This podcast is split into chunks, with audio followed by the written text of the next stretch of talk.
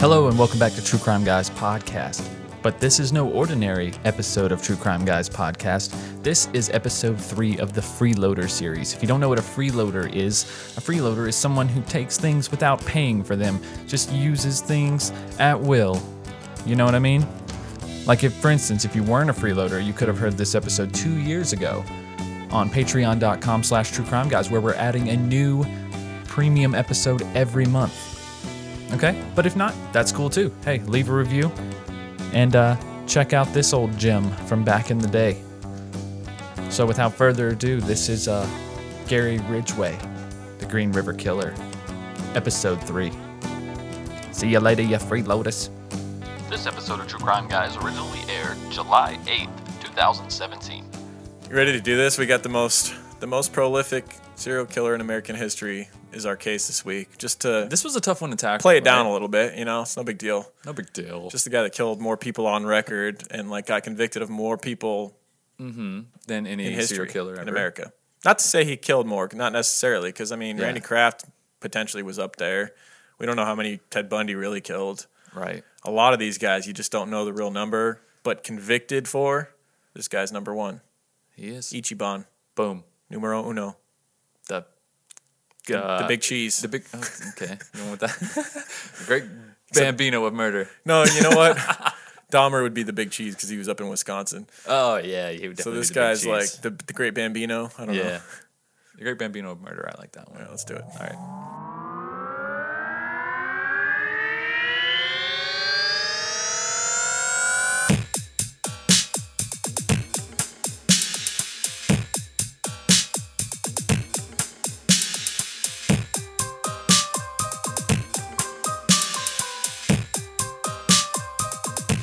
right here in our neighborhood, this little boy grew up to become one of the most notorious killers, uh, not only in this country, but I think in, in, in this world.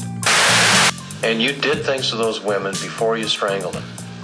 I had sex with him, that's It all. would be important for us to know, but you chose No. not to share that information with Because there is no nothing to share. I could count to 60 and they're dead. They died slow because I was choking them. You're a coward. You choked them from behind. You choked young, innocent women. Your statement begins as follows I killed the 48 women listed in the state's second amended information. I killed so many women, I have a hard time keeping them straight. I picked prostitutes as my victims because I thought I could kill as many of them as I wanted without getting caught. Is that true? Yes. And Mr. Ridgway, is it your desire to plead guilty to the 48 charges of aggravated murder in the first degree because you believe that you are guilty of each of those offenses? Yes. he's gonna go to hell and that's where he belongs. And when the families could get up and speak their mind, and some were angry and some forgave him. You've, you've made it difficult to live up to what I believe, and that is what God says to do, and that's to forgive. And He doesn't say to forgive just uh, certain people, He says to forgive all. So you are forgiven, sir. You're a loser, you're a coward, You're a nobody. You're an animal. I'm angry. I will always be angry. I will never have that closure. I will never have my sister back in my life. You broke my family apart for 20 years. I hope you rot in hell. Son of a bitch. Son of a bitch. Son of a son of a son of a bitch. bitch, bitch, bitch.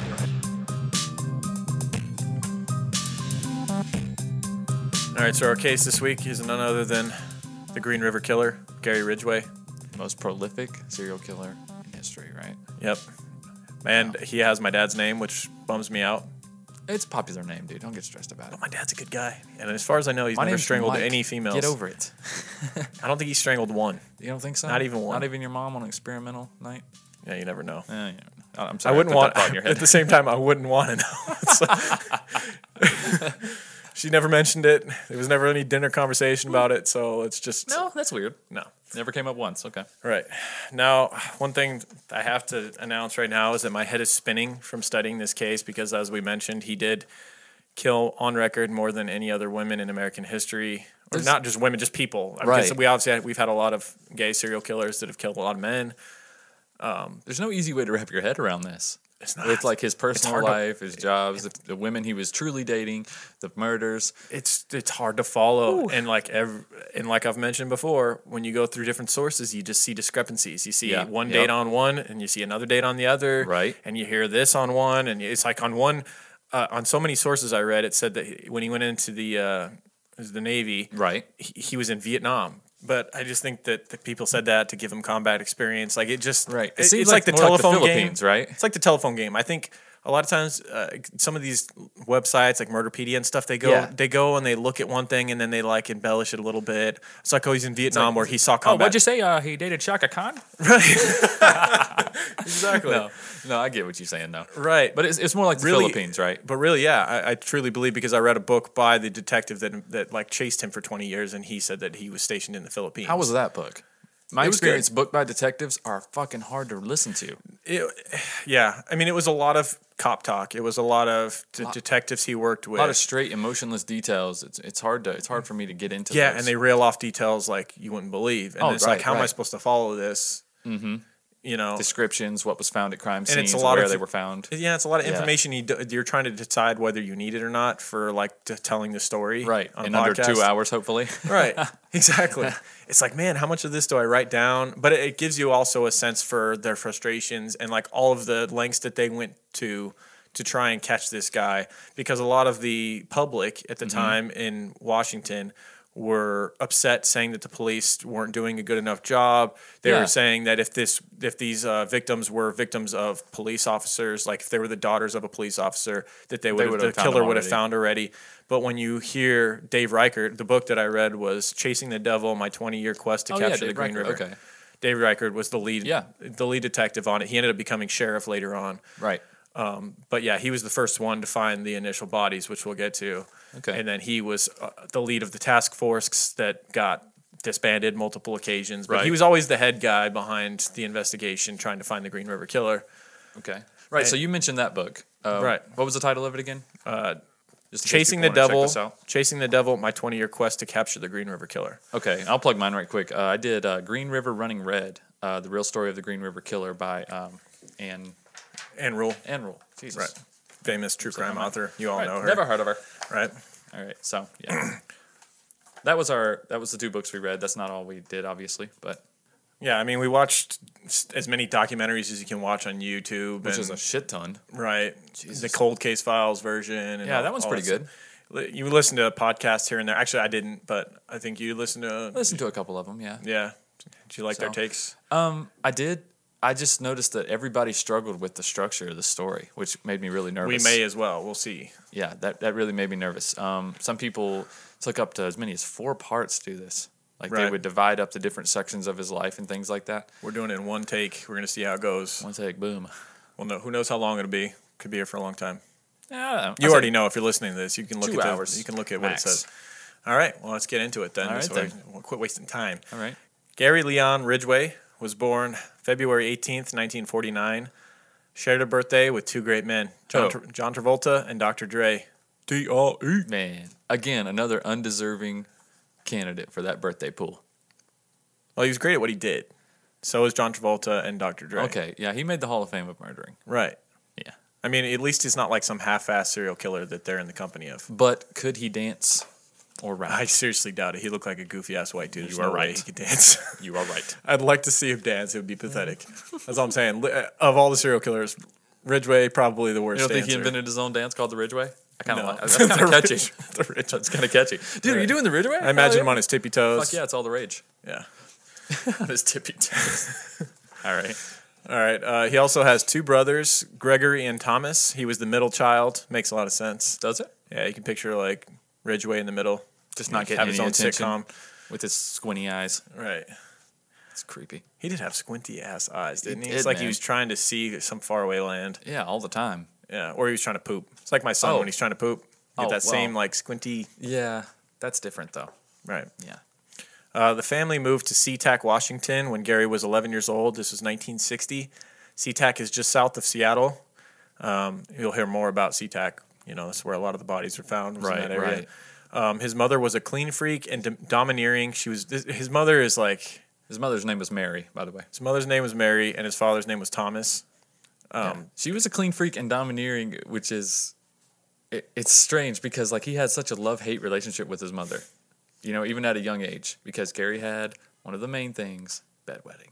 Right. We got a lot of details about his mother because she was just an interesting figure in his life growing up, and and you have to strange. wonder if it had a lot to do with his development. Right. Um, she loved to garden, which was one of the more normal things about her, but she also dressed in tight clothes, wore excessive makeup. She once smashed a plate over um, Gary's father's head, Right. Thomas, and he was, I guess he was a very meager man. He just kind of like took it and just Okay. walked away. Have you ever seen Shameless? Yes, love that show. I think he's the he's the guy that you know uh, in the first season Mm-hmm. that Frank has an affair with that. Well, not an affair, but he's with that that Oh. woman that can't go outside, And Oh the my daughter's gosh. crazy. Yeah, Yeah. It- like I And feel the like daughter, it's they, her both husband. women just walk all over him. it's her husband that left. The one that like, do you know what happened to him, right? Not yet. Don't tell me. Okay. That's Gary Ridgway's dad. Okay. I really don't approve of what you're doing in If here. you don't watch Shameless, then you're totally lost. and I'm taking all my clowns. if you haven't, if you don't watch Shameless, check it out. It's, Oh man, it's that freaking show's awesome. great. If you like our show, you like Shameless for sure. I think so. As you had mentioned, uh, Gary was a bedwetter during his teen years, his early teen years, and his mother would make a big deal of it. She would like freaking put on a display for his brothers and like right. Almost try to embarrass him into not wetting the bed anymore. yeah, and she would also ex- like excessively wash his his genitals afterwards. Yeah, he actually kind of liked that. I think this is where he first found out that like, hey, this feels kind of good. It's kinda Yeah, and he weird. started to have like feelings of he had like sexual tension toward his mother. He would Yeah. spy on her. He would watch her like sunbathe. kind of a Norman Bates thing going on. Yeah, yeah, and she didn't help because she would also talk about like measuring men's trousers at the department store that she worked Yeah. and like kind of getting off on it. Oh, she was out there peacocking. yeah, oh For yeah, Sure. Yeah. for sure. She would also uh, belittle him for his bad grades. Um, she would threaten to send him to school for the mentally retarded if he didn't get better grades. Jeez. All right, Which it's is, I I, think feel- I feel like the mother is supposed to be like the nurturing side, you know, and like she's just being just. Well, she's she's a little bit tough love. She's school of hard knocks over here. You can say that. She's trying You to can say that. trying to motivate him through embarrassment to be better. You know how that works out. Uh-huh. People never become vengeful from that. No, they No. definitely don't go on to strangle women. No, later on, there's no way she could have seen that coming. case. Right. uh, he would begin to fantasize about killing his mother, but also lusted for her. So, like you said, very uh, Norman Bates type thing going Well, on he here. killed a lot of people he lusted for, so that makes sense. it's true. It was more lust than kill. Hmm. However, not kill then lust. Right, right. Well, no, not always, because he would kill and then lust as well. Yeah. It was we would lust, lu- kill, lust, lust. kill, lust. If, if we're if we're uh, being picky here, Yes. His father drove the city bus and would often complain about prostitutes getting onto his bus and yeah. I think this is planting seeds in little Gary's mind here. most likely. I mean, he because he did grow on to have a hatred for prostitutes later on and almost Yeah. acted as though he was doing the police a favor by getting rid of them. Right, it's- which is And you weird. wonder like where did this hatred come from? It, it was probably an accumulation of things, but part of it must have been from his father coming home and talking about them and right. being angry at them for It installed this belief that they were a lower lower life form of Yes. some sort. Yeah. Yeah. His father also told a story of working in a mortuary and mit- and witnessing a man having sex with a body, Hmm. planting more seeds in little Gary's head. I'm sure because he brought it up later, which means he must have kept it in his head and thought about it. Yeah, he was probably like, "Dad, does it bring your kid to work day yet?" You got to be careful. I, be- I feel like with young men when you're w- like you got a young son, like with the Right. things you bring up around them, like while they're developing their while Yeah. they're like going through puberty and developing their Yeah. sexual tendencies, it's like you start talking about sex with dead bodies. Dahmer, Next you know, thing you know, you got a little necrophiliac there. Is Yeah, that, is that what you're saying, Lauren? yeah. Oh, you went to a, the are you a Hogwa- child psychiatrist now? He went to the Hogwarts of necrophilia from his father talking about it. okay. Um, Old Dumbledore Ridgeway over there. Somewhere, so somewhere in his early teens, Gary began torturing animals. Uh, he loved to kill birds and also killed the family cat. Pretty creepy story, where he took the family cat and put it into like a metal ice chest Yeah. And then, like put it in an area of the, the property where no one could hear it. Damn. And then came back the next day and the cat was dead. Now I know. And that then he had sex with it. No, I'm just kidding. He had some. I know he had some animal cruelty in his past, but I didn't know specifically. I didn't hear about the cat thing. Yeah, That's he put kinda it crazy. in a he put it in a metal chest Mhm. where no one could hear it, and then came back the next day and it was dead. Yeah, he just wanted to come back and look at it I guess so, man. He just wanted to to kill see it. what happened. Right, but he didn't have the balls to actually like do any like kill it directly. He put Right. it in a chest and walked away. That's pretty cowardly. Gosh, But he that was a is- cowardly man, as we know. He was. Um, another common theme with serial killers early on, he liked to set fires. I wonder what that connection is between arson and future serial killers. Like, Just is to it see they, things they're burn, so- bro? Uh, Fire is the ultimate killer, I think, It's the ultimate like fuck you to society, maybe. because fire can pretty much engulf any, almost Devastation. anything if it gets Right. hot enough. I just don't see the correlation between killing a human being and setting a fire. Uh, But a I fire, just don't get is- it. I don't know. Maybe a, fi- a fire gives off a powerful feeling, Yeah, like if because you know, I mean, fire. is- Like I said, fire is like fuck you to Fire. whatever it comes up against. yeah. I still don't get it. He claims he claims that he may have killed a boy while swimming in a lake in the early '60s. This would have been when he was in his early teenage years. He says he wrapped his legs around him around a boy in a lake and drowned him, and then he left Jesus. the and then he left the body underneath a dock. Now he doesn't know. This was like during interviews after he'd been caught and everything, and he wasn't. He still didn't seem like he was sure that it happened. He said it may have been a dream that he had had, but at the Yeah. same time, it could have been real life because that was a lot of his killings in general. He didn't remember. You know, we'll get into it, but Yeah. like he didn't remember half the names of these girls, their faces. It was No, just no, no. he was impulsive. Oh, so this very. very easily, or in his early teens, could have been something that he actually did. And they looked up the early '60s. They looked up the lake, and they found that like a teenage boy and like a young child had been killed in this lake, but they didn't. You know, they had no evidence to at the prove it same was- time. during the time that he said it happened. Okay.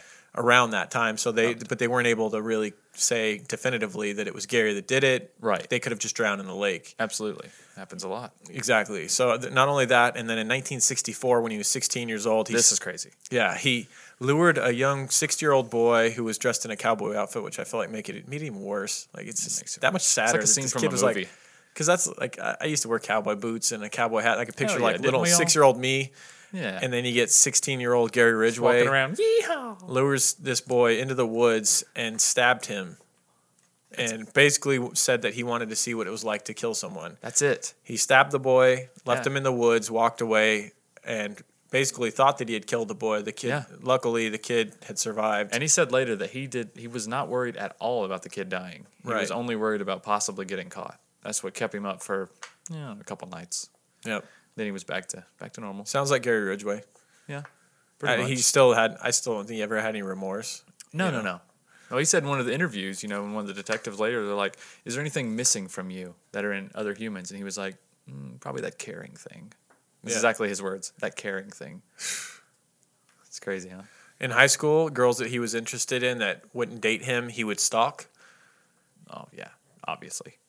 It- man, this the developmental shit is just like it's all there for It's a him. lot like, Robert early on. Hansen. Yeah, in A lot of ways, yeah. he really was. I mean, but he was still Gary was still like it's not like he was a, like Hanson. He had you know the bad acne and he you know yeah, Gary was like not a bad looking teenage kid, and like there was a girl that Yeah. went to high school with him that I saw an interview with. I'm sure you watched the same thing on YouTube. was Yeah. the the girl that was in school with him, and she had a crush on him.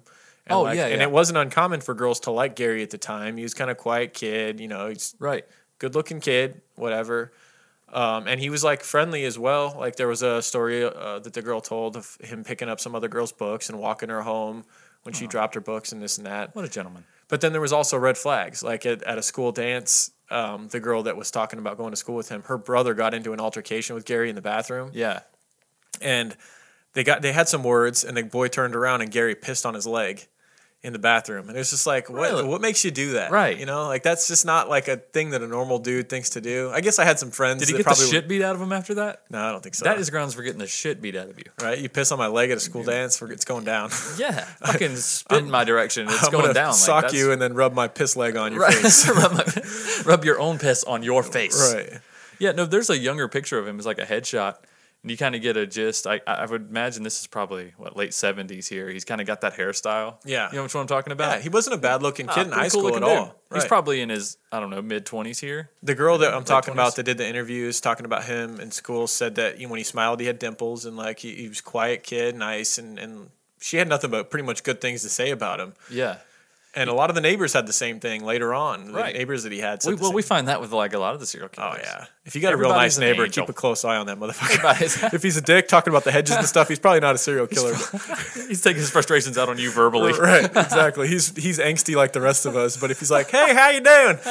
It's like look in that dude's basement. Right? He's taking all of his frustrations Need out some, on bodies. Need some help Uh, with the weed eating? No, that's okay. It's okay, Norm. Right. I- I'm good over here. yeah, he's got a chloroform cloth behind his Right. back. He's helping you weed eat. Here, you might want to wear one of these face masks I made you. Right. You know, for your allergies and such. Yeah. Uh, when he was, and so like what I was talking about though, like he he wasn't like completely undesirable in school. right. He had a girlfriend that he would end up going on to marry shortly outside of high school. Yeah. When he was in 1969, he would end up uh, to tell you shortly. Basically, he was not a great student, to say the least. That's an understatement. He was a bad Yeah. student. He was not the brightest bulb. Right. I've got. I don't know why I'm some- beating I've- around the bush. He's fucking dumb. Like, Well, I got some uh, evidence that states that he might have been dyslexic and just not never diagnosed. you think so? Yeah, he made a statement back when it's like elementary school when he's really they're really starting to learn grammar and string sentences together. Mm-hmm. And he said like he would look at these sentences and the letters just didn't make sense. Like the ter- the train of letters did not make sense Okay. like it seemed to to other kids. It's just the words that he used that made Right. me think "Oh, maybe he was dyslexic Yeah. at least slightly at, at certain times. It's it not. could've been- it's not completely uncommon for a serial killer to be dyslexic. It's happened. We've talked. I'm pretty sure we've covered cases where the dude was dyslexic. probably. Yeah. I just, I just, I just find it funny that that statement was made, and it, and it corresponds with his, you know, early childhood and his Mm-hmm. reading in school and stuff. But yet, no one ever threw this di- possible diagnosis out there. Well, if that was the case, then it's unfortunate because he didn't end up graduating high school until he was until he was 20, 20, years old. yeah. After being held back, I would I would say twice. Right? You'd be At have least, to have been held yeah. back. Um, he would end up eventually graduating from Tai High School, and at 20 years old, shortly after that, he would marry his high school girlfriend, Claudia King. This would be his first wife. Claudia Craig, right? Claudia Craig, my bad. Yeah, Claudia Craig. Um, and that same year, when he was 20 years old, he was hired in as, as an hourly employee at the truck maker Kenworth. Now, that's, That's probably a good job. yeah, I mean, dad worked- especially at the worked time for when you're Freightliner 20. a little bit growing up, and it was a really great job. Yeah. So I would, he, and he had good success in his careers though. Well, he would come back to to uh, Kenworth. This was he was a kind of a temporary job just out of high school until Right. he ended up signing up for the Navy in 1969, the same year. So he gets a, a temporary job at Kenworth, and then he enlists in the Navy, where he would eventually be stationed in the Philippines. Um, and this began his infatuation with prostitutes. While in, in Philippines, it's actually on Navy record that he uh, that he got gonorrhea while there from a prostitute Yeah, that's probably what set him off. which you know he had it ingrained early on. His dad bad mouthing about prostitutes, picking And him up now on he's his got bus, gonorrhea. and now he got gonorrhea from him. And this kind of further hey, that's strike two. solidifies him. Okay, it's strike two. So what's strike three then? Wait and see. Yeah. yeah, and, and uh, he returned home from his stint in Phil- the Philippines with the Navy to find that his wife Claudia had been cheating on him. No. Yeah, well, you know he's away, you're at home, it happens. That's right. They're called Joeys. Yeah, the guys that move in on military people's significant others while they're away. fucking Joey's. Fucking Joeys. So while he's gone, he comes back. There's a Joey banging his wife. They get divorced. He's 22 years old when this goes down. Um, around this time, he's rehired by Kenworth, the trucking company that he'd worked for prior. He would end up staying there for 30 more years, Wow, that's all the way through all of these killings. that's It's- admirable. It is. He, you know what? Say what Why you want didn't he about the guy. retire there? Did So- he retire there? I mean, 30 years. He must God, have he had some should kind of have. a pension through Kenworth. Hell yeah. I wonder if he's getting paid out in pri- while he's in prison. Yeah, let us know, Kenworth. Right? Did, did they have some kind of clause? It's like, well, if you're strangling women, your just- your whole retirement is is flawed. right. We can throw this out since you strangled. There's a bunch. small clause in there in fine print. Right. If you happen to be a The serial limit killer- of women strangled is 42. Uh, you surpass sorry, that, sir. Surpass that by at least a good Your seven. retirement is null and void. Stamp it. Done. Yeah, and when he was uh, 24 years old in 1973, it wouldn't take long. He would remarry a woman named Marcia Lorraine Winslow. Um, and in 1975, he has a son with Marcia named Matthew. And it wouldn't take long for him to start resenting the boy because he was a very. Yeah, very, very high sex drive. Yes. Whatever is going on, I don't know if it was testosterone. Talking like three times a day. three times a day. This dude's trying to be fed. His wives all kind of corroborated that in that corroborate. Cooperated, yeah. Cooperated. they all said that he he was insatiable as far as sex goes. He had to have two to three times sex per day, and we know what he was doing. You know, beyond that during certain Right. years. That's just from his wife. right. He's an animal. Yeah, and so he he resented the the son that came into his life because. As we all know, things slow down a bit for a little while when you have a kid. Oh, is that what happens, Lauren? I'm a little tense. I'm a little tense. I was gonna say. All right, move on before we get too personal. Yeah. Um, during this time uh, with his second wife, he becomes religious. Oh, that's a good You timing. could say fanatical It's good timing. to a sense. It's said that he was reading the Bible aloud at work and at home. I Mm-hmm. even read some things that said he was going door to door. I don't see that. Hmm. Could have been, though. You never know. Uh, he was insisting that his wife follow the strict teachings of the church pastor. Yeah, she should. Pastor says we need to have sex three times a day. That's right. Obey your husband. Uh, However, he was continuing to solicit the services of sex workers during his marriage. Oh, um, well, that's kind of contradicting in a way. Yeah, a lot. Yeah. According to later interviews with Marcia, she said that he would also take her to Green River locations. Oh, He loved to have sex outdoors. We know this. yeah. And they would look at the logs passing by in the river and talk about how they look like bodies. Yeah, it was Oh, cute. That's cute. You know, you picture candlelit dinner along Look at the that riverside. one. It's like a prostitute. yeah, Does it? I didn't notice. right. How about a spot up here? Let's go a little further up. This may be a little too personal. This location. Uh, him and Marcia would end up splitting up, and Marcia would st- uh, start dating another man. Now they didn't get divorced officially, but this is around 1980. She's dating another man. right. Um, around this time, Gary was arrested near SeaTac Airport for attempting to choke a prostitute. Yeah. This is the one that he claimed bit him, right? Yeah, so his and he got off on def- self defense because he claimed that she had bit him on the penis during oral sex. Right. But sh- that's not what happened.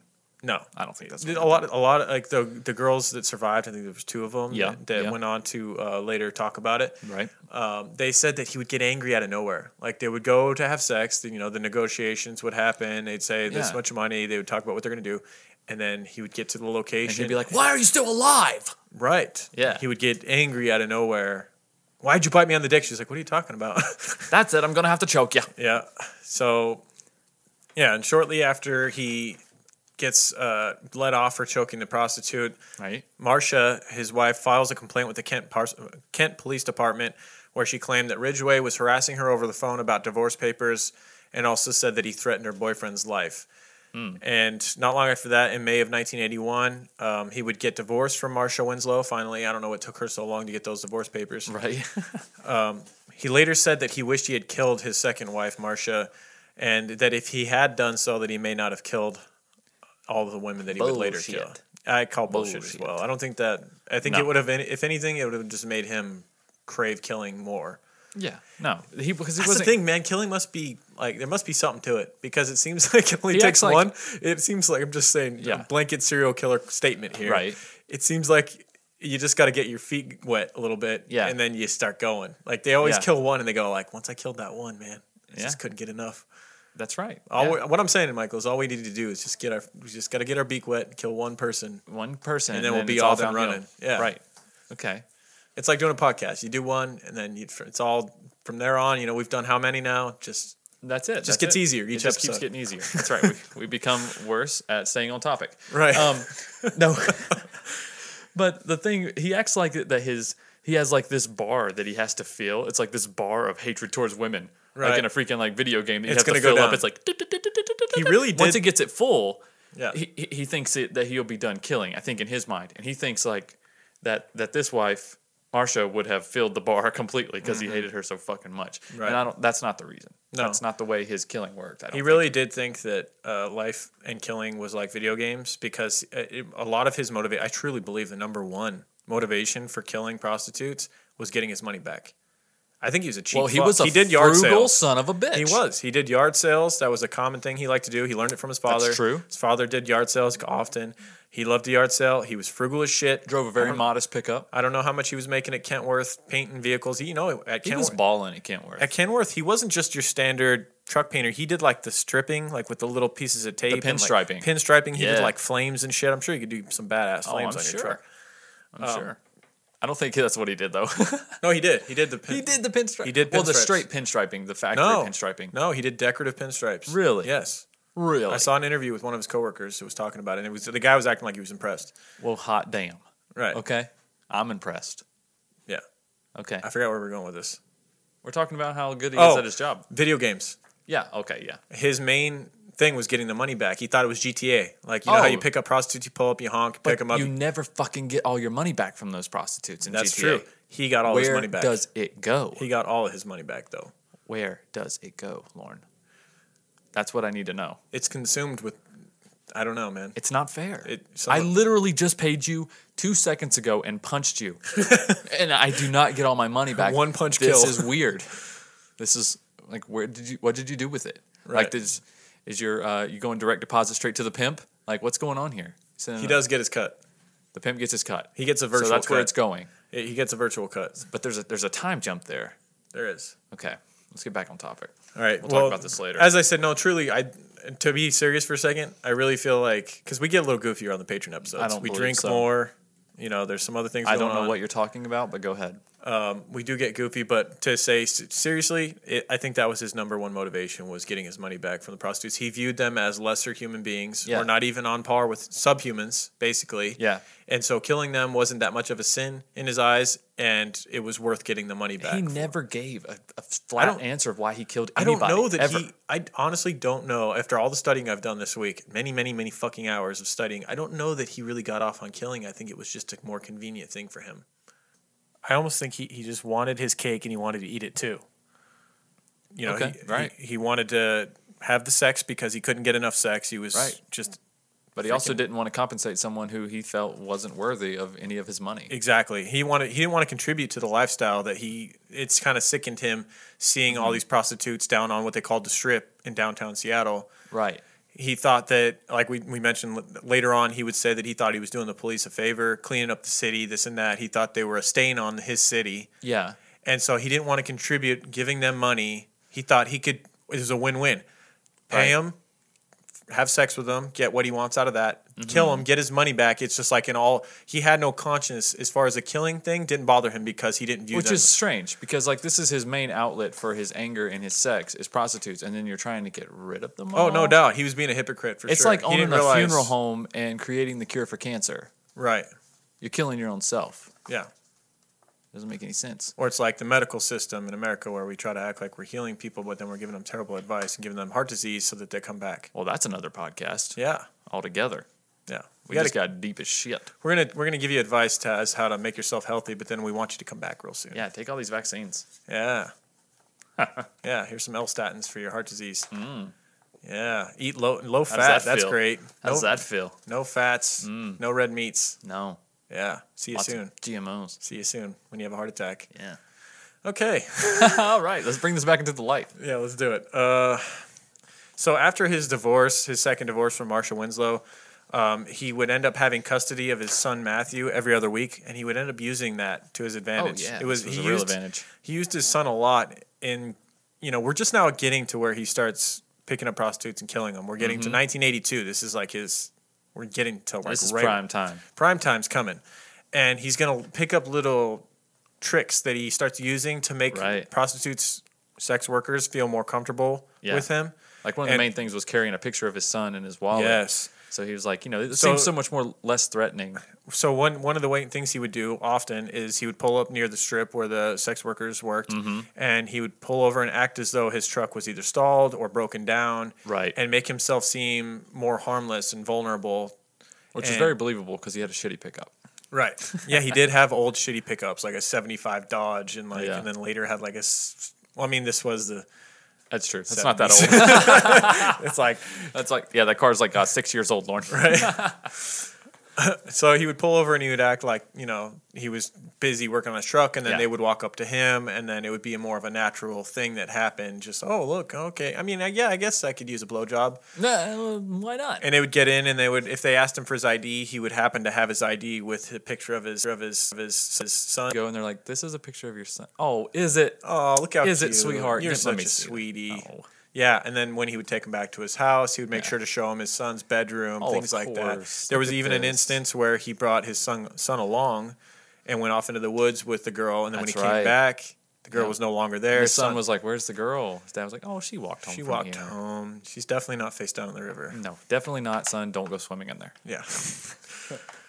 so he- the, around this time after his second divorce, um, he's picking up prostitutes more regularly. He's also dating girls from parents without partners classes. So he's dating these girls. He's going out with prostitutes afterward. Yeah. His life is just a lot of new women coming into his life and then out of his life, whether he kills them or um, just breaks up with them from Right. the parents with partners classes. In early 1982, he gets arrested for soliciting sex from an undercover police officer. Oh, which was super popular at this time. This Oh, was yeah. like one of their main plans to infiltrate the, you know, the sex business. Then they had undercover Johns and undercover prostitutes. Right. Everybody was looking out for him, which is so crazy that they took him so long to find him with all that shit going on, and he Mhm. didn't really change areas that much. No, but it was just such an active time for you know these prostitutes. They're they're dealing with a lot of Johns. He's just another one. Okay. That was his biggest advantage is that he was just another dude. But again, I feel really like a didn't lot draw of, attention to himself. I feel like a lot of prostitutes probably went ignored during this time. oh no doubt. A lot of them The were police- probably saying, "Hey, uh, this guy every time he picks up this girl in th- a girl in this truck, Mm-hmm. she don't come back." Oh, a lot of girls reported girls Yeah. getting picked up in Had this to have been. older pickups. Yeah, but a lot of Johns probably had older pickups. yeah, but a lot of girls weren't never coming back. And also, think. Michael, the police didn't listen to the prostitutes very much. Fair enough. And they didn't believe them. They That's didn't take right. their word for it. And they also, a lot of times, looked at him as subhuman as well. That's true.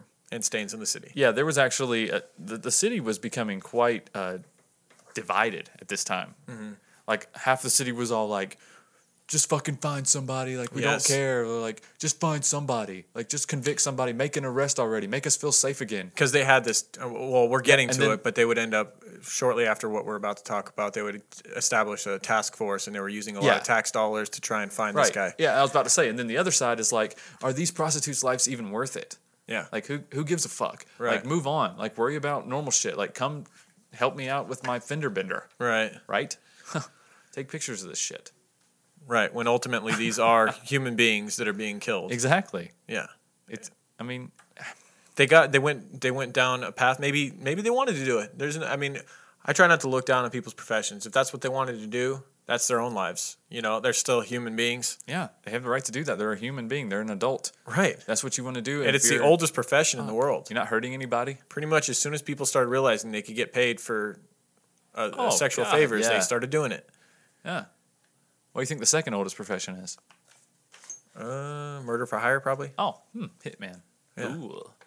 Right. Definitely. And so we're all leading up to Gary's getting his feet wet into this whole thing with prostitution, and he starts killing. And on July 15th, 1982, children playing near Kent find st- a strangled body. Um, it would end up being Wendy Colefield, who's 16 years old. Um, she was found in the Green River. Now there are multiple Green Rivers. I have, feel like I have to mention because I did I did Google Green River to get some more just facts on it. Yeah. There's a Green River that runs like through Utah and Wyoming and stuff. Right. That's the main Green River. This is a river in Washington mainly that runs down from like a little cove off the west coast and it runs down through the western part of Washington. Okay. It is the Green River. It's a very winding river surrounded by trees. It's it's beautiful. Um, that's where this would come from. He would end up Okay. be call, being called the Right. Green River after all these bodies got found. Now, shortly after the body of uh, Wendy Cofield, there would be another two bodies found near the river. This is about a month later on August 15th. Right. They were found by a fisherman who was going downstream. Um, he found what he thought was dummies, and when he got out, he actually like tipped over his raft trying to get closer. Right, and- because the bodies were held underwater by rocks. Yes, and he would actually find out that they were not dummies. They were not mannequins. They were Right. real human bodies. They were uh, two African American girls uh, that were dead and held down by rocks. Detective Dave Reichert, uh, we've talked about him, and we'll talk more about him. He was assigned as the lead homicide investigator. Uh, he would show up um, and survey the riverbank where the two bodies were found, he and Detective Sue Peters they would end up dif- discovering another body just off the shore in some brush. Yeah. And this is where they start realizing this is a serious situation. This is they've where they got. start to get a little overwhelmed. Like Right. in his interview, he's like, "Holy shit, we just found we found the two bodies floating." Right. It's like right after we just found another body. Now we're up to four bodies within you know weeks of Right. each other. It's like it's crazy. The cause of death would be determined to be strangulation. Uh, there was a ligature found around the neck of the one that was on the shore um, in the brush. There was fist-sized diamond-shaped rocks inside the vaginal cavity of two of the victims, and semen had found inside two of the four, of the victims as well. Now, these victims would end up being uh, later determined to be Now- Deborah Lynn Bonner, Marcia Faye Chapman, Opal Cha- uh, Charmaine Mills, which Opal Mills, her mother, has spoken a lot. You watch a lot of documentaries, and she's Yep. Yep. she's one of the people we talked about saying that the investigators didn't do enough. That if it was a police's daughter, that they would Yeah, have found him by that's now. right. Mm-hmm. Yeah. And you understand her frustration as a mother whose daughter was killed. Um, and also, one of the bodies was Cynthia Jean Hines. Okay, real quick. Um, you know, you said that there were rocks found in the vaginal cavity. Like Mm-hmm. that wasn't. Did that become a signature thing? Because some some articles I read that seemed like he did that more often, and then some were like, "Hey, he kind of abandoned that." I didn't idea." hear about it a whole lot more after did- this yeah, initial okay. thing. That's what I thought. I, I thought that 'cause Some, of them, the people- bodies were so. I mean, a lot of times they would find these bodies. We'll get into it further Right. as we go on, but they would find them and they, they were so decomposed. You know, he Right. had killed them like years prior. A lot of times when that they was the find 'em. biggest setback. Is most time by the time they found these bodies, they were just bones. We're in the Pacific Northwest. We're talking about. They were There- it's literally like- naming them Bones One, Bones Two. Bon- right. yeah. And so, like sometimes they would find I in the book um, by Reichert, he Yeah. talked about how they found one body and like right where the pelvic bone was, where a vagina would be, there was a diamond shaped rock. Like, but they couldn't Hmm. they couldn't for s- for sure say that it was in the vagina or if it was just below the body when the Oh, body was placed right, there, and right. then you know, so it was. A lot of bodies, they just couldn't, you know, it was too late to even tell whether the, the rock had been placed there or not. Um, Now this is where the hunt for a serial killer begins. They basically said that these these all were young girls, they were prostitutes as young as 15, 16 years old. Mm-hmm. They were all found strangled in the same location, three, you know, four of them right around the same area. Um, These five groupings- ultimately when you when you factor in uh, Cofield, these- five women. These groupings became a regular thing for him. Yeah, he would go Which- from location to location. He would use it for a little while and then move on. I think that was mostly just for his memory, just so he could come back and know about you know if he had these big groups of women, it was easier for him to remember. Well, not only that, he was a necrophiliac, so he could That's come what I'm back saying. and he could, come back and enjoy five or six murders or the Right. memory of them. not only the memory but enjoy what was left of their bodies. right. you know, it's gross, but it is what it is. You know, Bundy did the same thing. A lot of serial killers did the same thing where they'd come back. Yeah. Even we talked about like uh, I believe can- Randy Kraft would do the same thing, right? Some of those Yeah. uh, back in the the freeway killers would do the same thing. They'd revisit the bodies. Right. Speaking of Bundy, he had his hands in this investigation quite Um, He a bit. did. We will talk more about Bundy in a bit. Police uh, at this time are getting flooded with leads. They establish a task force, and the task force, uh, I believe, was 25 people deep, and it had 12 to 15,000 suspects quickly Yeah. within within months. They had thousands of suspects. Right. th- What they were trying to do is rate suspects as far as A, B, or C. Right. Like if they were huge, if they were you know very typical, like met everything that they were looking for, like they would be an A. You know, people with lower arrest rates or whatever would be a B, and and so on. But yeah, but once all that was done, Yeah. yeah, they come to like twelve to fifteen thousand suspects. That's crazy. Yeah, and we talked about an It's FBI. discouraging. We talked about an FBI profiler uh, being involved in the Hansen Robert Hansen case that we did last week. Yeah. Now there would be another FBI profiler in this instance um, that was brought in to try and give get a grasp. The police could kind kind of get a grasp Yeah. for what they were looking for. He wasn't quite as good as the Robert Hansen profile. Uh, No, I mean a lot of this didn't turn out to be factual. So that what the profiler said was the killer was probably an organized person since he took the time to properly weigh down the bodies before dumping them in the water. Now he wouldn't always do that though. You know, he would right. get you know, he was sloppy in a lot of cases and just leave the bodies. Sometimes he there. would just put them in brush and cover them up with like a little bit of here and there. couple trees here. and Yeah. there. Uh, the profile de- also deduced that the killer must be confident since he re- uh, reused the same location over and over and likely also to relive the murders, which was true. Yep. He thought the killer would be must be a long-standing local resident and possibly a fisherman or hunter since he seemed to be familiar with the remote areas where the bodies were being found. And that he also believed the killer had a strong interest in police or detective work. Hmm. It's it, it's the thing with these profiles. A lot of times, it's very blanket statements. It's stuff that's Right. like it's kind of like duh. Like I'm sure the investigators already kind of like yeah, we pretty Yeah. much thought that. Absolutely. Um, now, the police would initially suspect pimps and taxi drivers that were really familiar with the strip and start talking Oh, to them. They'd start one talking in Oh, to- particular, taxi driver. the big one that we got to talk about. Gosh, we got to talk about this guy. You can't talk about the Green River Killer without Melvin Foster's name coming up. He was a 63 year old taxi driver that um, was really familiar with the strip. Uh, he became the focus of the Green Ro- River Killer investigation. The task force started Mhm. focusing hard on this guy, and he brought it on himself. Also Melvin- an e- ex-convict, by the way. he was. And he reached out to the task force to point his finger at a guy that he thought was Yeah. the killer. Right. And ultimately, the task force goes, Wait a I minute. don't know. We're thinking a little bit about the I stuff think- you've said. I think you ought to kill him. Yeah. because he had been mentioning how he knew five of the victims. Uh, and this is in September of 1982 that he had reached out. He He's said, such a creep, man. he said, I've never made it a secret that I've been acquainted with a few of them. Um, cab drivers meet the seedy side of life if you drive around town. Mm-hmm. Uh, police thought that Foster fit the FBI psychological profile of the killer and put him under 24 hour surveillance for months and searched Foster's house in Lacey, Washington twice. This guy thought he was the savior of prostitutes. Let's just be honest. He did. He, thought talked about he- bringing him in, feeding him. He, yeah, he acted like he was taking in stray puppies. Yeah. And he was taking in prostitutes. He was like, oh, you know, I'd give them a place to eat. I'd give them a place to stay. You know, I'd, I'd feed them and, you know, give them water. And I'm like, give them water. I'd leave a bowl out on the I floor would for leave a them. bowl. I would tie them to a longer lead each night. Right. No, but I mean, like, yeah, what were you getting, you fucking creep? Right. Like, this it's just weird, man. The whole thing. And then he would, like, speak in and parables. we're not saying this because there aren't people out there that would help out people who need help. But No. they, if you go watch interviews with the guy, you just get a feel that the Yes. guy that's he, he was a creep, There's some, he's in most documentaries on YouTube. and he loved Check the him out. attention that he was getting. Yeah, he speaks in parables and He- shit. Like he thinks he's like the ultimate wise prostitute He, savior. he interjected himself, and that's one of the things the FBI profiler said was that the killer would most likely interject himself into Yeah. the investigation, and this guy did. you almost get the sense like he wanted to be c- wrongly convicted. Yeah. he wanted to be convicted. He did, yeah. You do, you do get the feel of that, and he was he wanted the credit. and he was soaking up the media attention. He would do interviews constantly with local media outlets. Any any time that the the local news would come to him, he would do a long interview, and he was even going as far as to like threaten Dave Reichert, the, the lead investigator, threaten people on the on the uh, um, the team, the task force, Right. and he be, and he becomes a big headache for them, and they they really do think that it, that he's the killer, and they're Yeah. dedicating most of their task force to him for a, for a period of time. They do a seven hour search of his apartment.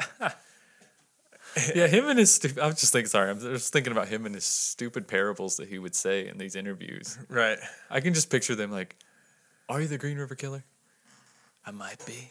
I might Well, I'm not. not, saying I'm not. if a but tree falls in the woods, what's wrong built in a day? he's rolling a booger. He's, he's rolling a booger. He's like Matthew McConaughey in those fucking Oldsmobile commercials. Putting on his watch, right. jumping in his pool with a suit on, Right. maybe." Now, I partially blame this creep, this guy. I mean, the task force was off base. They did dedicate a lot of their efforts to this guy wrongfully. But I mean, you can't blame him because the guy was uh, like leading them on in a sense. Like, like I said, guys, just check out his interviews. You will you will see where we're getting all this vibes from because he just like he just wanted to be him. It's like he's almost jealous that he Right. wasn't the Green River. he Killer. might have killed a few of them. He may have. He may have killed him on his own. He was just mad that his number wasn't as high. Right. Maybe I could take credit for this.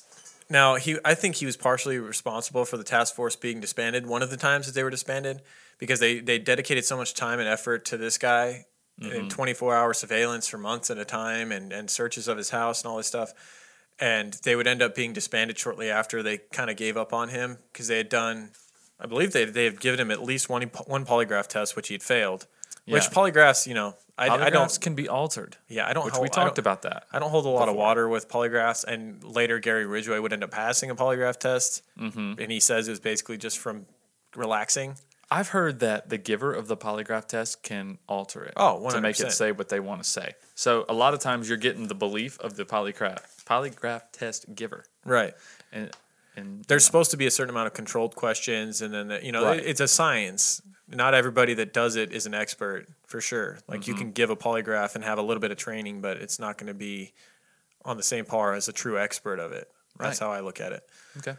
However, he did fail, which does point more suspicion in his direction. Mm-hmm. Anyways, they would waste a lot of time on this guy, and when they would eventually decide that he probably wasn't the killer, The task force would be shortly thereafter disbanded. Um, meanwhile, prostitutes continued disappearing from the strip at an alarming rate. Um, however, the bodies were not really surfacing uh, during this time. A few examples in October of 1982, Denise Bush uh, would end up going to a store to retrieve some cigarettes and would never be seen again until her body was found in 1985. Well, it's clear what happened there. She ran off with the cigarettes. Yeah. Yeah. She's like, cigarette run. Who's who needs some? And everybody pitched in money, and she was like, peace, bitches. Peace. I'm out. I just made rent for the month. Two months later, 18 year old Rebecca Marrero disappeared from the SeaTac Strip. Now, while these bodies are disappearing on February 23rd, 1983, Gary Ridgway is spotted by police in his 1975 Dodge pickup bike, uh, and in, in the truck with him is Kelly McGinnis. She would end up disappearing not long after that, and her body has actually never been found.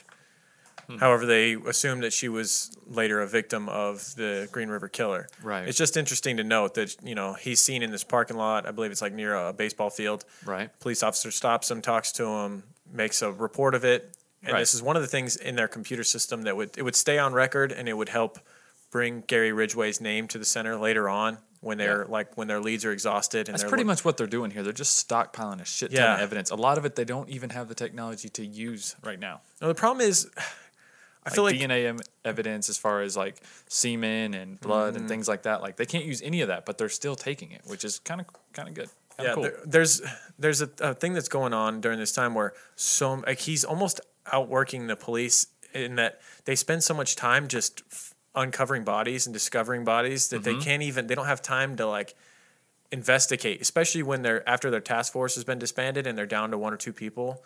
You know, it's they're like- overwhelmed with all the leads Oh yeah, and things. Dave Reichert said there was a, there's t- periods during this time in 1982 and 1983 that he's literally just uncovering bodies. He has no other time. Like it's like he'll get uh, you know he'll get a call on his radio. It's like Right. we found two more girls eh, you know near the Green River or or down in SeaTac wherever. Yeah. they we found more bodies. Right. and he's there uncovering these bodies, invest and he's he's collecting evidence that would later end up saving the day and end up bringing down Gary almost 20 years later Right. you know, with the first four four to five bodies we talked about in the beginning, he, you know, recovered the semen and the DNA evidence that would Mhm. end up um, being linked to, to Gary Ridgway later on. Right. But th- I think for a long time, Gary Ridgway was just he was producing so many bodies that the police couldn't keep up, and it was just it was more about them just trying to true. collect as much evidence and and They're just trying to stockpile stuff for when he does stop. they're like, And they're- then we can look at all this. They're overwhelmed. They're they're they're getting leads.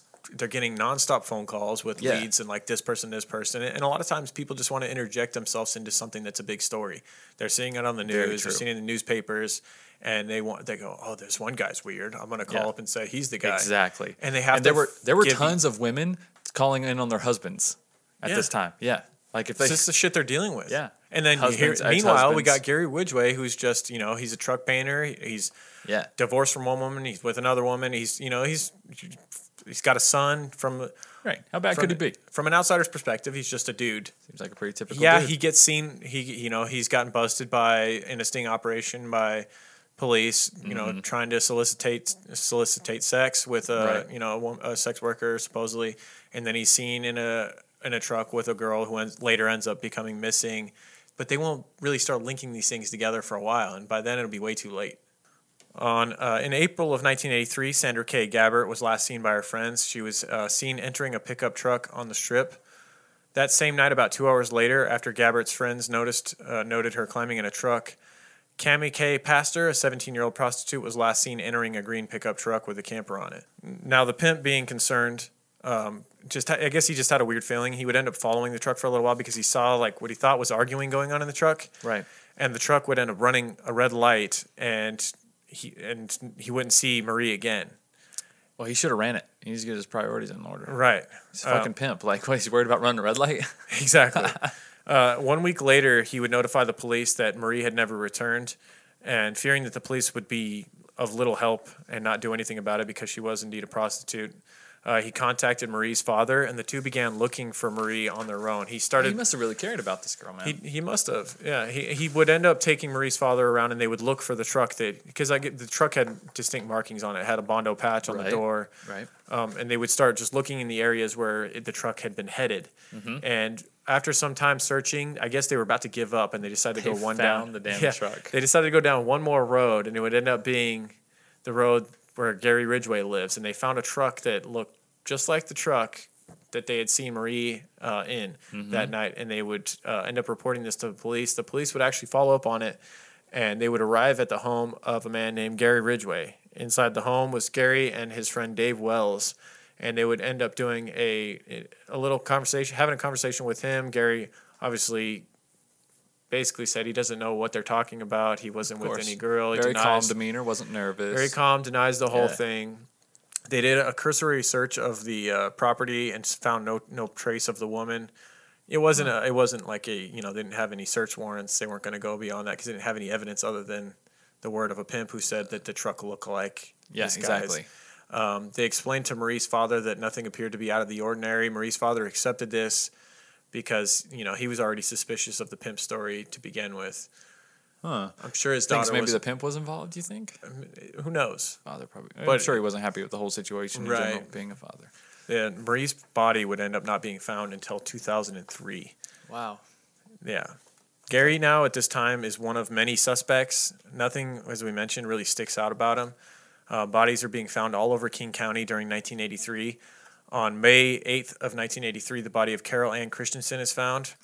Now, this one was a little weird. It was almost as if the killer was taunting the police. Her head was covered with a brown paper bag, and when the bag was removed, a fish sat arranged on her neck. Um, they would end up taking d- DNA, um, and What, weren't her hands folded on a bottle of wine as well? I do believe, uh, yeah. And this is where they realize that okay, he's probably coming back. Mhm. It's almost like he's setting her up for a bottle of wine, like he's going to come and like drink that wine later and ugh, oh, be that's with the creepy. body. Yeah. Yeah. Well, by the end of 1983, 14 bodies had been found and 23 more were missing or presumed dead. Uh, a new task force was formed, so they realized, okay, we probably should like start trying again to find the killer because you know the killer has not stopped. Right.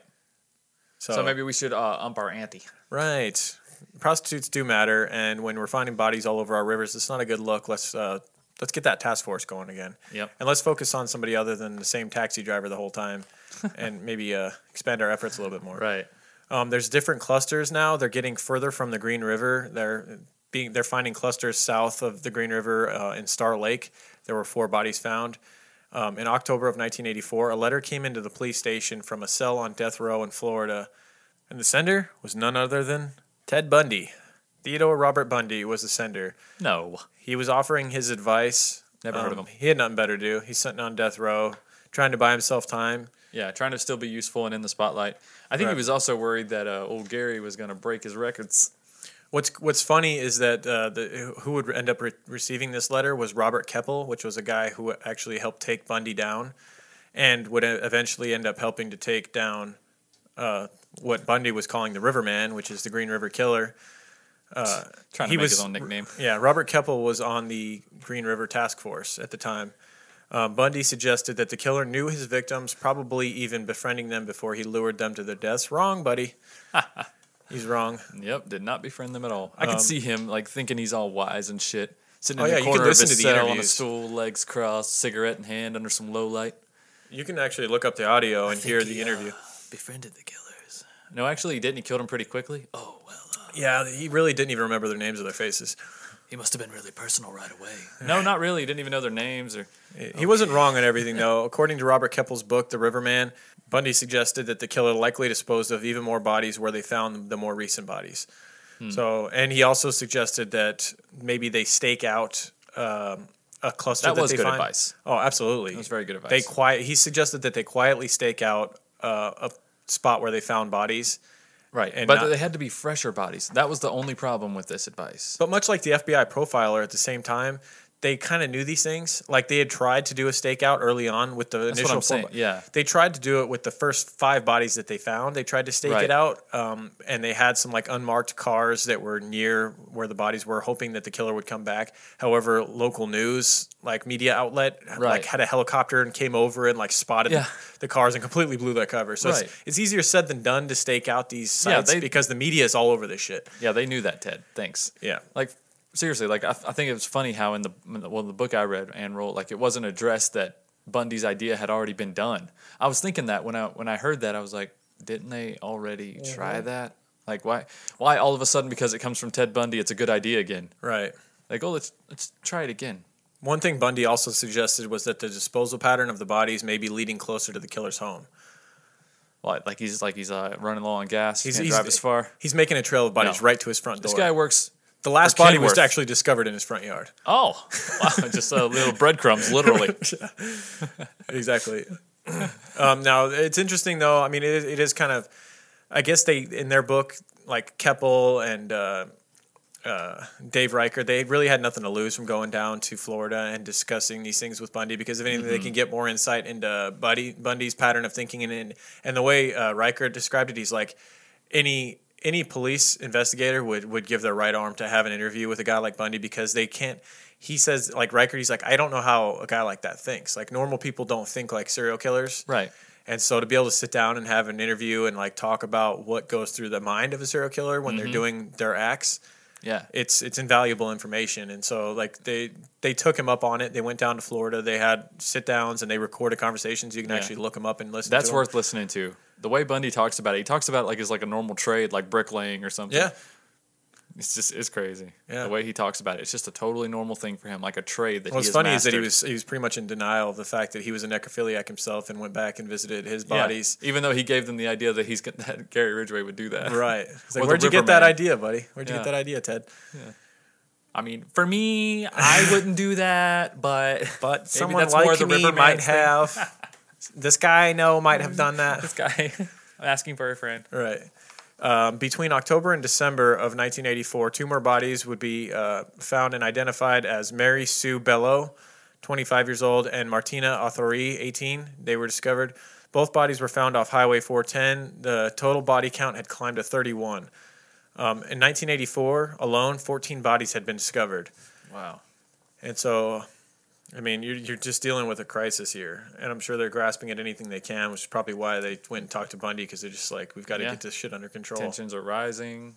People are feeling unsafe. Now we head into 1985 now, and in February of 1985, Gary would meet his his uh, his newest fling, uh, Judith Mawson. It would end up being more than a fling though. She had been off of, uh, fresh off of a 19 year marriage when she met Gary at a singles event in Seattle in a Seattle country western bar.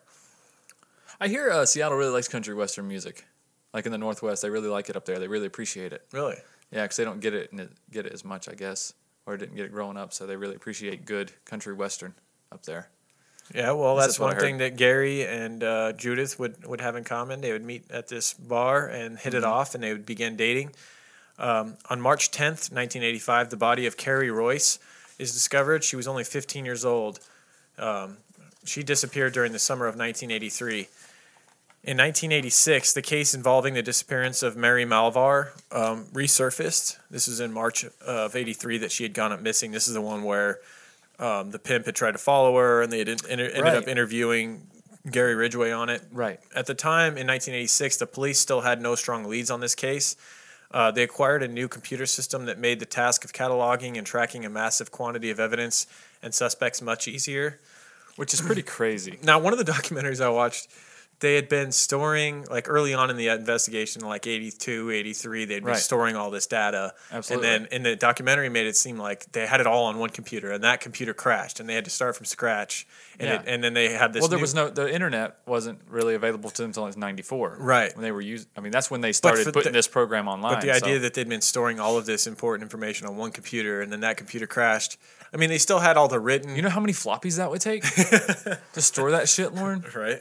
Thank God. a It's- floppy tower. Yeah. And so they acquired a new computer system, and I guess they had gone back through and taken all the paper documents that they had from all of the crime scenes, and they had had a task force of, of people in, in an office just stowing away all of this stuff into the computers, re entering it. And then they, they used this new system of cataloging and and one name that kept coming forward in their their new fancy computer system was Gary Ridgway.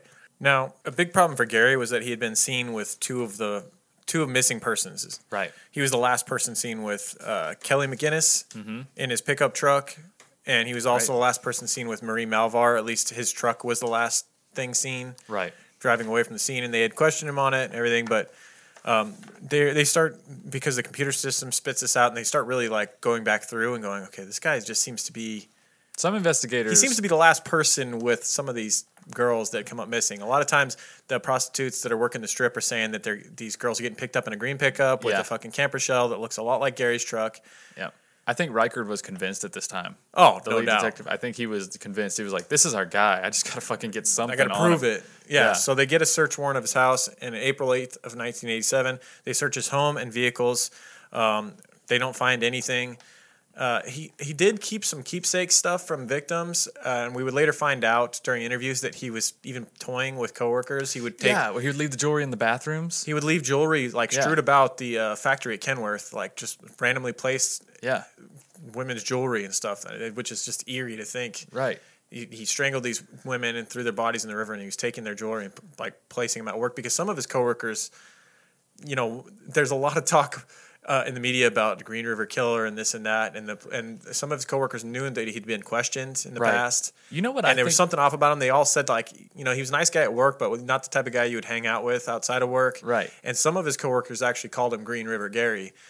That's freaking hilarious. Right. But you know why I think he did this shit? I think what, what he got out of it was, um, you know, like the old saying, misery loves company. Uh-huh. I think he felt like if he took these mementos or whatever and hid them around and then people wore them, he knew, hey, you're wearing that bracelet. You stole Yeah. that. You're, you're just as low as me. Maybe. You're scum of the earth. And it made him feel more comfortable in a place where he spends the majority of his time. Yeah. That's a decent theory. I think it's a damn good theory. Maybe we can actually, write Warren. to him and ask. I know. don't care that much. Uh, Plus, I don't want to him to be like no, after the that's bullshit. searches, after the searches of his house and vehicles came up empty, um, they should have checked work and sound, found some jewelry there. But in his house and his cars, he was smart enough to not have anything of the victims there um, and no evidence. Uh, Ridgway would end up taking a polygraph test and pass. He, and we mentioned earlier that he basically said that he passed just by relaxing. However, during this initial polygraph test, they didn't ask him about Marie Malvar. I don't know how, but Yeah, how do you not ask him right, about that's a it's a big fucking thing. one of like- the main connections you have? while it's you're- like your truck was seen driving away with a woman who is now missing. yeah. But then again, wouldn't he have just lied about that, Lauren? I mean, this guy did not care. He was disconnected. But at least he'd be strapped to a, a lie detector test, and maybe it would be able to record, you know, s- you the don't needle think they jump a- or something. You don't think they asked him a ton of shit like that? well, according to records, he, he wasn't asked about Marie Malvar. He was asked about, you well, know, I mean, stuff like that. though. soliciting This- this is- prostitution and yeah. whether you know he was responsible for the bodies missing, blah blah blah. But however, he was able to do it. W- I mean, now we now have we've talked about two polygraphs. We talked about Mm-hmm. the uh, taxi driver was this Melvin Foster, Melvin Foster. and how he failed and he was not responsible for these killings. And now Right. we're talking about Gary Ridgway, who we know is responsible for these killings, and he passes. So. We know polygraphs; they're variable. They, Hmm. Maybe Melvin Foster has hypnotized Gary Ridgway to carry out his evil plan. I find that highly unlikely. Holy shit! I think I just figured it out. He solved it. That's that's why Gary passed the test because he has nothing on his conscience because he's still hypnotized, Lauren. From Melvin Foster? Yes. The voodoo taxi the driver? Fucking taxi driver is behind all this. Yeah, at the dice that was hang, hanging behind his rearview mirror, he That's just like right. spun it while He Gary was in spins the around back seat. and then- You're a killer of women. You're a killer, of women, mostly prostitutes. Then why did Melvin fail the thing and fucking Because Gary he's passed? guilty of it. He knows what's going on. That's why Melvin failed and Gary didn't. Okay, You feeling me on this theory? I don't know, man. You Okay. You got me way off track. All right. Whatever. Uh, they would end up taking bodily samples from Ridgeway. They would they would Which they do couldn't like use at the a- time. They took a what was it, like a cotton swab and made him put it in his mouth. And, Yep. Um, they would They preserve that shit well. Let me go ahead and thankfully throw that because out there. without that they got nothing. Without that, Ridgeway's still preserve- yeah. walking around today free. it's amazing how they kept that evidence for that long. Right. Well, they didn't have the DNA technology yet to be able to link that to any of the victims. Right. And so they would they would have insufficient evidence as well to arrest him for any of the murders. And so he's out walking the streets again and more bodies of missing young women were discovered in the year that followed, some of which included that of a missing runaway Debbie Gonzalez who was 14 and Deborah Estes who was 15. Uh, they had disappeared six years earlier. So, like we talked about, they're uncovering bodies that have been dead for years now at Right. this point. A lot of people tend to believe that Gary did the majority of his. I mean, it's pretty much assumed that Gary did the majority of his killing from 1982, 1983, and by the end of Absolutely. 1984, he was mostly done. Right. They believe he killed There might two have more been a couple people. stragglers in there. They believe he killed two more people later Right. on. We'll talk a little bit about that. But as far as his cluster killing and the majority of it, there's there's a lot of rumors and we'll get into later as well about him going down to San Diego, maybe killing up in Portland and this and that. Well, when you get older, you know, you lose a little Uh, Right. bit of that drive. Yeah, and like I said, so as it, although there were still bodies being discovered, there were no recent killings attributed to the Green River Killer in the Seattle region during the nineteen the late nineteen eighties. Um, now he talked about the girl that he the woman that he had met at the uh, country bar, Judith. He would end up marrying her in nineteen eighty eight. This would become his third wife, and Judith, uh, her you gotta love her. She's done a lot of interviews since. She's very oblivious, or maybe he just wasn't killing during this time, and he just I heard cleaned he up was his act. I heard he was a saint to her. Yeah, yeah. for a I mean, long pretty time. much. Yeah, I mean, we have some quotes from her that we'll get into. But these quotes were from later when she found out who he really was, right? Right. Um, now, in 1991, the task force would be reduced down yet again. It would be disbanded and reduced just to one investigator named Tom Jensen. Um, this is because uh, we talked about There's pressure. Dave Reichard. I believe he'd become uh, sheriff by now. He's Yeah. moved on to bigger things. Right. And plus, there's a lot of pressure from the community here to move on. Right. Because they're, they're like we said, there's not there's not uh, people disappearing at the rate that there were before. They're still finding Not old only bo- they're that- finding bodies of victims that have been missing from years past. But But all the victims are at this point are mostly just prostitutes too, and they're they're seeing those patterns. They're like, Right. hey, look, they live this high high risk lifestyle. They're still here. Let's move on and focus on other you know other things that Yeah. are going on in our community. well, it had been nine years, roughly 49 victims, and 15 million dollars that this task force had been investigating and used all that money, and still had not caught the Green River Killer. So to an extent, you can understand like you're not you haven't found the guy. It doesn't seem like he's killing anymore. right. um, let's move on. Uh, and 10 years would pass. 10 years kind of just go by here from 91 until 2001, and the technology would finally provide the answer. In April 2001, almost 20 years after the first known Green River murder, Detective Reichard, who had become the sheriff of King County, became began renewed investigations into the murder. So he's still not letting this thing go. This was a big part of his career. can't. A He big part of can't. his career. Uh, w- this is like the big. I this is something he'll he still talks about in interviews. You see him. he's done Oh, sure. any any study of the Green River case. You'll you'll And see Dave Bundy. Reichert's face, and he's talking about investigating Yeah, this stuff. of course. He un- uncovered most of these bodies. He was there for all, almost all of the bodies being found. He he really wanted to. He said he really wanted to deliver answers to the families of these girls because he, he did look at it as you know these these women had families. These girls and women had families. Absolutely, they did. And he wanted to deliver answers, and he felt that he couldn't. He didn't do so, and he still was not letting it go. Twenty years later, he felt the technology had advanced enough to where it was time to reopen some things. Evidence was re-examined, and some of the forensic samples were sent to labs. The first samples to be sent to the lab were found with three victims that were murdered between 1982 and 1983. Those were the first ones that we started talking about: Opal Mills, Marsha Chapman, and Carol Christensen. The samples of um, they consisted of semen uh, supposedly taken from the killer. The semen samples underwent a newly developed DNA testing method and were compared to with samples taken from suspects that they had on file. Right. And here we go on September 10th, 2001. Wow. The day before that important day, man. Uh, yeah. That's I crazy. know that is so weird. The next day to think the next day was September 11th. He's some kind 2001. of Gary Ridgway activist, man. right? Um, Sheriff Dave Reichard received the news. He got a, he was delivered an envelope, and inside the envelope was the killer's name. Basically, the uh, person came to him. The police police officer came to Reichard and said, Riker was just glowing at this moment in Right. his career. Like in the documentary, he's like, "You don't even have to open it. "Yeah, I already know." yeah." So they basically the person came to him and said, Look, Melvin Foster.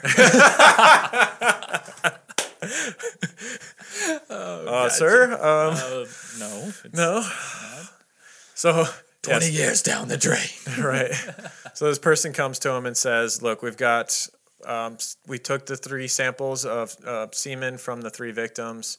We compared them, and we found a match to one person who was a suspect that you had Mm-hmm. many years ago, and we've got the person's name inside this envelope." And Re- and Reichard said, "You don't have to tell me. I know who it is." And he said, "Steve Harvey, get in here and read it." no, Melvin Foster. wait, God wait, damn it. wait, wait, Nope, Hold he's on. the runner-up. Sorry, Hold on. sorry. Apparently, the winner is Gary Ridgway. Oh, awkward. Yeah, Dave Reichert apparently knew it was Gary all along, but he didn't have the evidence to prove it, and he he knew that Gary Ridgway was walking for all these years a free man. Mm-hmm. Um, on November 30th, 2001, Ridgway was arrested, leaving his workplace. Now, you, you may think it's weird that September 10th was when they when Dave found out uh, that it was Gary Ridgway, and then he didn't wasn't able to arrest him until November 30th. This is one thing he talked about in the book. He's like, you know, people think that we can just run out and arrest them right away, but they have to get a lot of ducks in a row, Right. Get all their get everything squared away to where they can arrest him and there's no hiccups because then lawyers get involved right away and everything. And so they had to get, but they did put him under surveillance immediately to make sure that he wasn't out killing during the time once they Make found sure he out it didn't was leave him. the area. Right. Right. And so they did uh, surround him as he's leaving his workplace and arrest him. Um, I, I- it was kind of funny in the book they talked about the first things they, they went up and said you were under arrest for you know the murder of four women or Yeah. whatever. And he, and He was like, "Okay." He was like, yeah, yeah, okay, that sounds like me. right. Uh, that's it. Sounds like something I do. Yeah. and so on December uh, 5th, 2001, Ridgeway was formally charged with the deaths of four women. Uh, neighbors and family members were shocked. Um, there was uh, one neighbor that lived behind him and saw his face on the news. He's like, I know that guy. Yeah. And then he's like, wait a second. Oh, He that's the loaned guy me a that, respirator. That's the guy that lived behind us. and, and family members stood behind him. And, and Ridgway, after t- uh, consulting with his uh, attorney at the, at, after initially being charged with these murders, Yeah. tried to basically plead his innocence and said that it wasn't him. He said, you know, one thing his attorney and Gary were after the consulting, they kind of tried to play the whole thing. Well, it's like, well, yeah, you found my semen inside of a prostitute, Yeah, that's where I put it. right? She was she was a sex worker, and you found my semen in her. That doesn't necessarily mean I killed her, Right. Just because she was dead right? when you found it. but but the more they started to think about it, and one thing that uh, convinced Gary to finally uh, just go ahead and come clean and plead guilty to these was his brother uh, convinced him to plead guilty because his brother didn't want him to receive the death penalty, and Yeah. uh, Gary would end up deciding to do a plea deal with the police.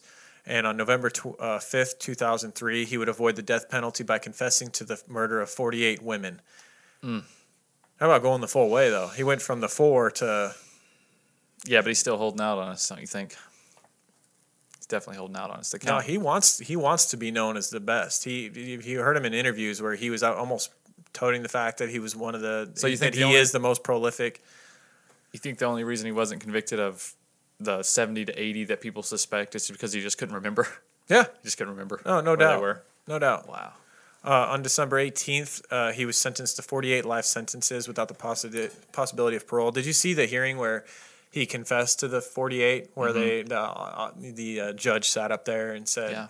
Do you ple- how do you plead to this? And he just railed off He each just one, railed and then each he just single one. guilty, guilty, Guilty. guilty. And then did you see the uh, Mm, also guilty. Did you see where the court gave the microphone to the, the to the family families. members? That's of where I victims? Ah, realized how many families were really affected. insane, when you man. look at that courtroom Yeah. and that documentary, it's just like people just it's just full. People just coming up one after another. Yeah, and- one and angry family member after our next, them how they uh, feel. telling him that he should burn in hell, and Yeah. that he, you know he, you're the worst person, you're e- you're seed of evil, and and except they're the one bearded old like Amish looking guy that with the rainbow suspenders. yeah, Yeah.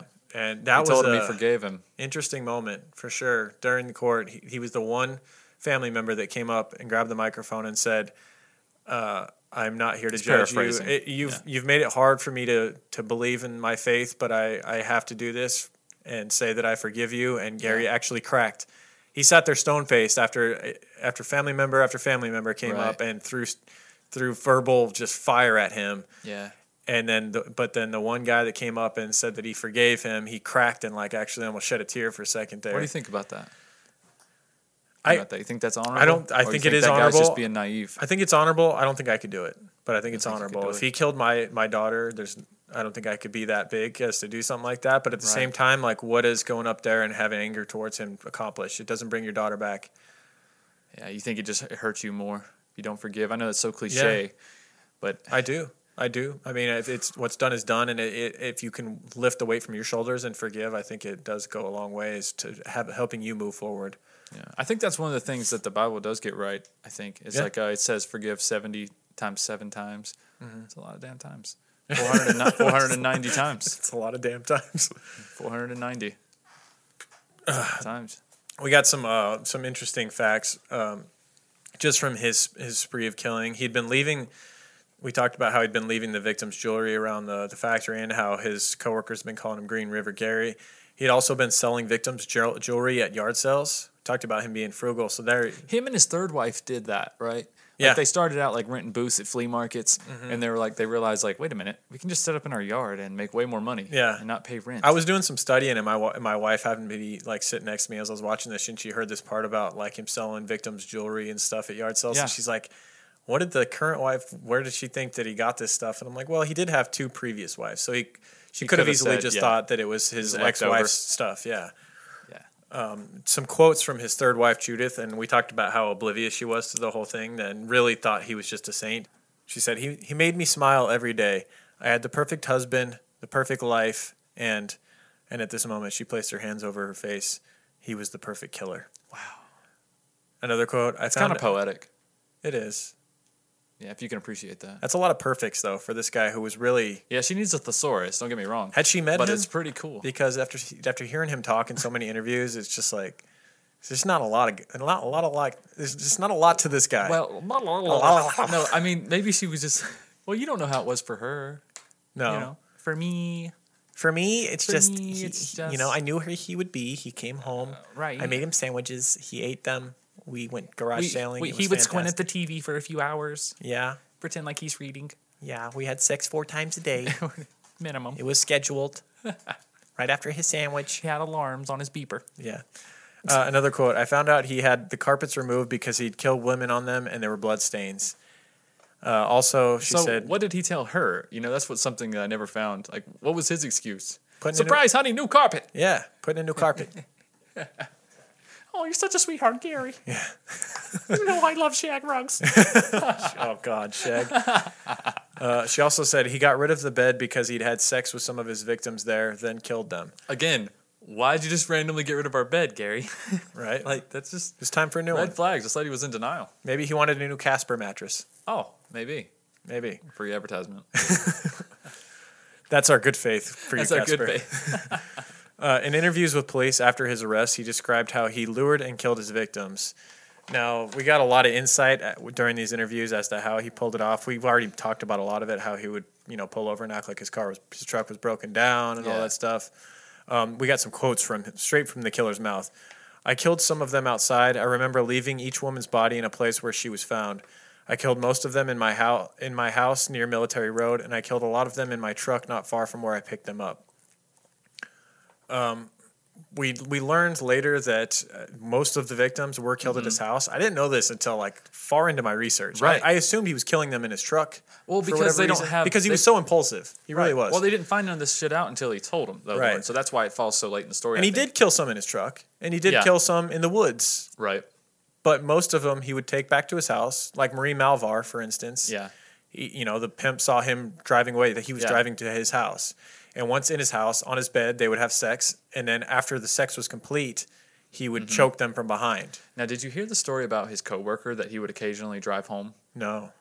Yeah. So like they would they would go drinking together or whatever, and I think she eventually joined the uh, what is it uh, parents without partners Mm-hmm. I think, club that he was in, and he it started to become more of a regular thing. Like they'd have a few drinks there or whatever, and then he would drive her home. Yeah. Well, one night he's like, "Do you mind if we stop by my house first?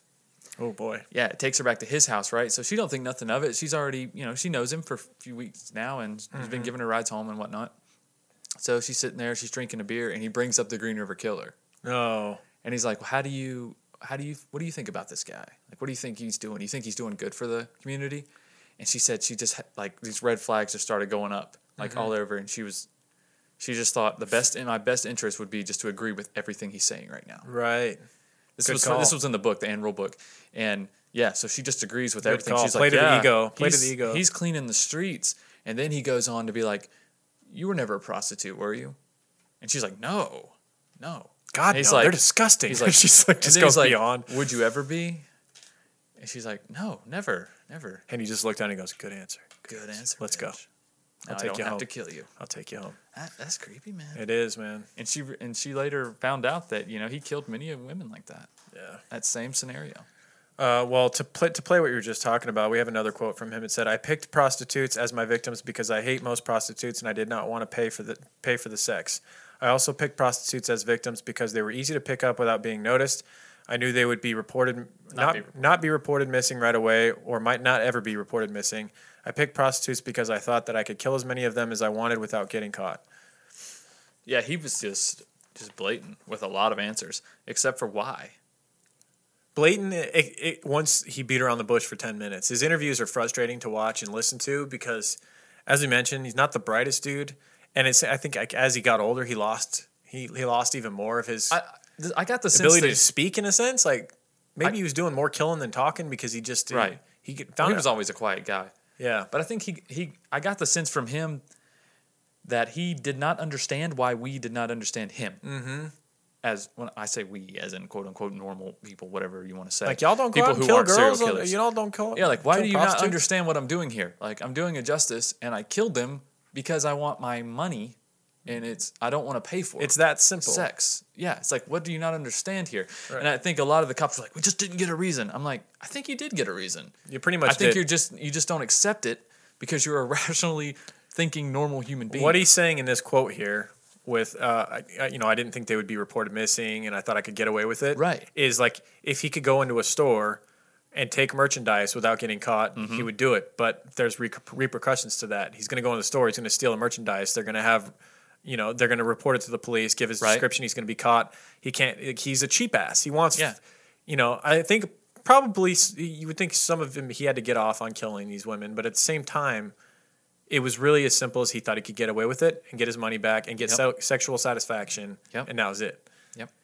And he just was not a he was not a deep thinking guy. That's what I'm saying. Like that was the answer. Yeah, he was They're not just- a deep thinking guy. You can, people aren't you can willing to hear it when he accept it. talks. You can he just he's not.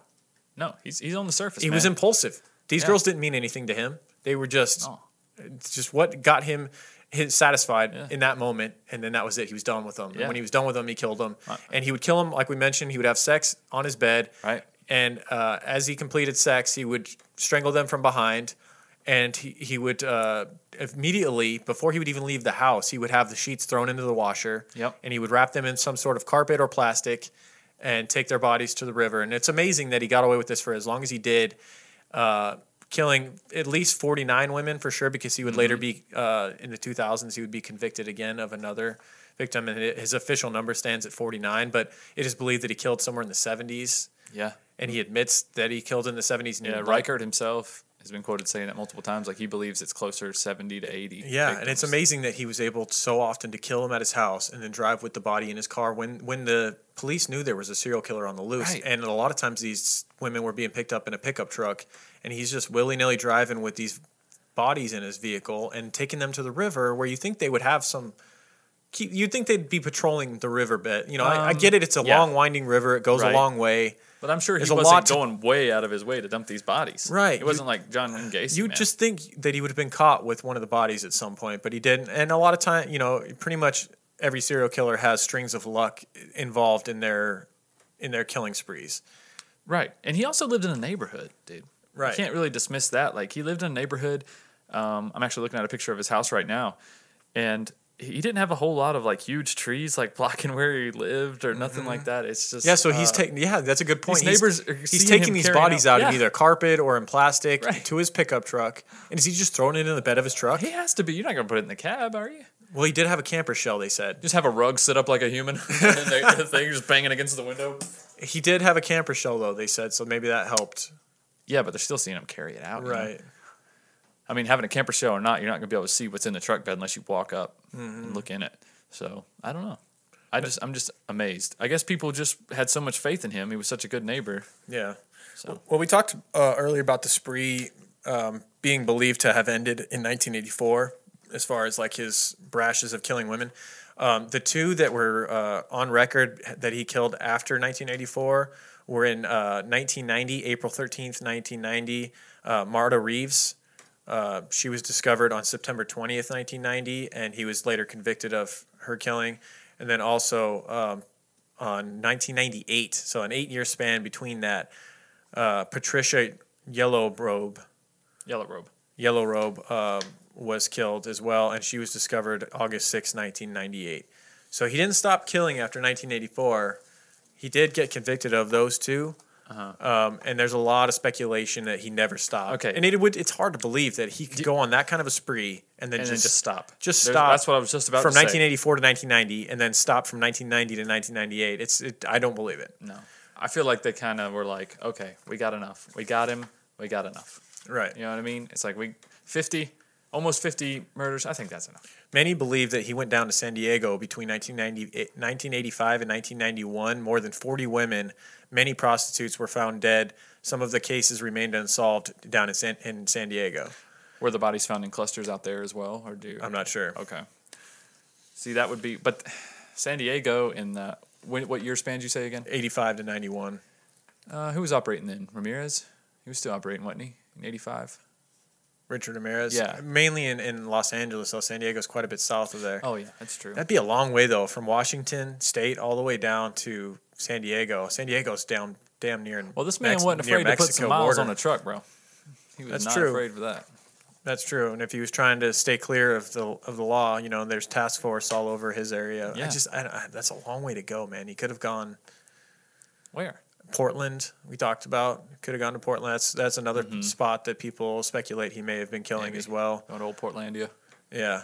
Yeah, and he would get his final murder conviction on December 21st, 2010, when the body of Rebecca Marrero, uh, the remains of her body were found in Auburn Ravine. I think they found her skull initially. Yeah. They made, mainly found the rest of it. The It's site was roughly three miles from Mountain View Cemetery, where Ridgway disposed of a number of his victims, and he would plead guilty to this, uh, making his 49th murder conviction, which stands as the most on record, making him the most prolific American serial killer to this day.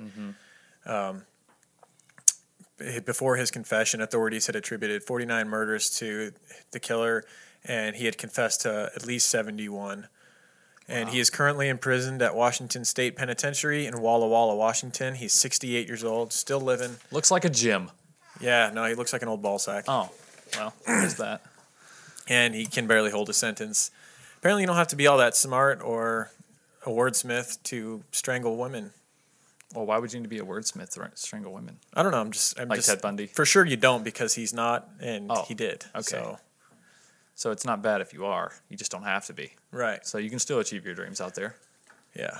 Well, that's Gary Ridgway. You got any last thoughts or words on him? I mean, I I think we crammed a shitload of information into an hour and a half. I hope you guys were able to follow it. I hope we portrayed it in a manner that feel like Ridgway- makes sense and was entertaining at the same time. And we got most of the facts correct. At least we're not saying all, all of them.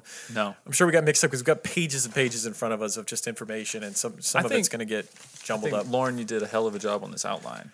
I did a getting this shit I- together. I, sure put a lot of time into it. That's for sure. This is the most effort I put into an episode in a while. Well, we, we jam packed a lot of shit into what are we at? An We're hour and a below- half. Hour and a half. Yeah. Most people, most podcasts did at least two or three parters. Not saying that they shouldn't have. Right. They're fucking amazing. But hey, it was, uh, it was a lot of work. Yeah. It was a lot of fun though. Ridgway. But I, I think Ridgway was like a uh, like one of those oblivious cartoon characters, just walking through life and getting away with things. Things Yeah, just kept like going his Mr. way. Magoo. Yeah, like Mr. Magoo, like nothing bad could happen to him. Right. He just just strolling through life, taking out bodies, throwing them in his truck. Yeah. Hey Dave, how you doing, Gary? Yeah. Taking out the trash again, huh? Yeah. It's oddly body shaped. These ones, man, I, I sometimes it gets wearing doing serial killer cases like this, especially where there's this many because y the the victims get lost in it. We like to bring in the past we've done a good job I think of of like making it known that the victims are at the forefront here Well- and not like glorifying the killer but in the with a serial killer like Gary Ridgway where he you know potentially had in the 70s of victims and at least had 49 on record it's hard to like I don't know what I'm trying to say here. It, it's try it's hard to give like our solace to the victims of that many women where it's they're just they become names and, and statistics. Whereas like when we did a Right. case like uh, Annie Lee where we focus on the victim Kitty the entire- Genovese. or Kitty Genovese, yeah. Like well, It's like each of these, pro- the- uh, each of these women. I Yeah. was about to say each of these prostitutes. They were women. They had lives. They had families. They had lives ahead of them. They weren't going to be. Most likely, they were not going to be prostitutes for the rest of their life. There was probably just a small rut that they fell in. Yeah. Maybe they got in with the wrong people, or they were doing Maybe. it for you know f- financial reasons, just to get over a hump and then Yeah. get on track, or they were looking for another job. Who knows? But they were people. They had families, and it's uh, what Gary Ridgway did was completely just disgusting. You know, he just went around taking their lives as if they were trash Animalistic, and throwing yeah. them into rivers. You know, so I mean, if we if we portrayed it in a light that we were like in any way Ridgwaying this and that they like they weren't they didn't get their their just deserve as as human beings and real victims of crimes, then that's not what we were going for. But God damn, that's a good monologue, Lauren. That's really good. That's really good. post log. That's good. I liked it. Yeah. I liked it. Very sincere. I wish Trying to be. I'd have thought of that. It's exactly how I feel though. No, I It mean, is. because we, we make jokes That's- through the that's whole why- thing, but That's why I like the single cases so much because you can you can give everybody their just due, Right. their you know their acknowledgment in a case where it's just one case. right, Um, but these serial killer ones are, are fun too. There's Yeah. Mm-hmm. a lot of shit out there. There's a lot of different avenues you can take. A lot of theories that people have come up with, like mine, that Melvin Foster is the actual killer. But hey, take but it yeah, or leave it. like in a Ridgeway case, there was there were so many victims we didn't even name them all. Like there was Yeah. there was women that were killed by him, and we didn't even bring their name up in this episode, and we don't have time to go through all of them. We don't have time to go through the details of all Guys, the killings. the, the Ann Rule book, Green River Running Red. If you want to know every single victim yeah, and as much information as possibly accessible yeah. out there, she got it. She Yeah. got it. No, she's badass. For There's, sure. and it's it's it's written. It took me a second to realize that she writes it like a little bit focused on the victims and the investigation, and then she'll like backtrack all the way to when Gary was a kid, and then it, she but she won't like introduce Gary, so she's just kind of like talking about his childhood, and then like oh this John was this and that was that as it goes up and and through his marriage and things like that. And then, and then it- all of a sudden, it'll go back to the investigation. Right. It'll jump to the future. So once you realize that, it's it's a little easier to digest, but it is a shit ton of information. Oh no doubt. I mean, Oh, man. I didn't read that one, but I did. I do remember Small Sacrifices when we did the uh, episode on Oh, yeah, on that case, Yeah. and that was definitely an extensive book, and I loved her writing style, and yeah. yeah, I mean, she's very thorough. If you guys are into that, or if you're doing a research, if you're doing like a paper or a Mm-hmm. report on this on the Green River, River Killer, gotta have must have read must read book. Right. Absolutely. yeah. Well, that's the Green River Killer. We done with the business. We're done Can we with talk all some that shit now? bullshit now. Can we let's, talk with let's some- do some shout outs for our faithful patrons. Up to 110 patrons. That's amazing. So all the new patrons since I the last be here. I'd like to thank I'd like to thank, my mother I'd like to thank my mom for not washing my genitals excess- uh, excessively and turning me into a creep. I don't know if she had turned you into a creep, but go ahead. I am a creep, but it didn't have anything to do with my genitals being washed too much. Yeah, that's what you I said. think she only washed them the right amount when I was a kid. Yeah, you think so? There's a Yeah. good amount that your genitals need to be washed. Okay, good. So go ahead and uh, give some shout outs to the new patrons. Everybody that joined board, jumped aboard since joined board. We've had a few drinks, guys. First, we drank a couple of warm PBRs. Everybody, let's come aboard. Uh, happy, happy 4th of July to all of the American listeners, all the American patrons. And if you celebrate it and you live in another country for some reason, the independence of our country, I don't know why you would, but If you're an American, If you just who like moved out of the fireworks- country, Lauren. Some people move from here. Okay. If you live in another country and you used to be American or you love America and you just like fireworks, happy 4th of July. We're drinking PBR still. It's warm because it was on my patio from 4th of July. And then we had a shot of Jameson as well. So that's why we're a little bit, uh, I Jumbled think up. I'm fine. I don't know about you, okay. but I think everybody lightly. enjoys fireworks. Yeah. If you let me who doesn't? fucking talk every once in a while, Right. Jesus Christ. Jesus Christ. Jesus Christ! Like for me, I never got to talk on here. All right. Then talk. do some patron Okay. shout outs. Everybody that jo- joined board. you said join board again. Fuck my life. All right, here we go. Joshua B. J Train. J Train. J Train, you're getting a special shout out. dude. Trucker He's- from Arizona, fucking bull riding extraordinaire, badass, hilarious guy. He's constantly Instagramming about us and like sending us fucking Dude, the trucker community is strong. feedback. Yeah, and he's on the And they CB have- radio, fucking talking us up. That's right. Breaker Breaker True Crime guys on episode Breaker 20. one nine, That's right. Karen to dude. Karen, listen to True Crime guys. Roger that. Yeah, no, he says he listens to our show to like calm him down before he rides bulls. So that is badass.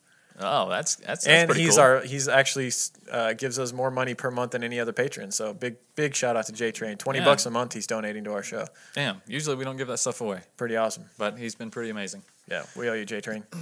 All right, so here's a few other new ones. Uh, Melissa S, um, a very special lady. Uh, Jerry W, donated here in town. Oh, really? Local Vegas person. That's right. Yeah, Sweet. I have a special connection with her. She's my mother-in-law.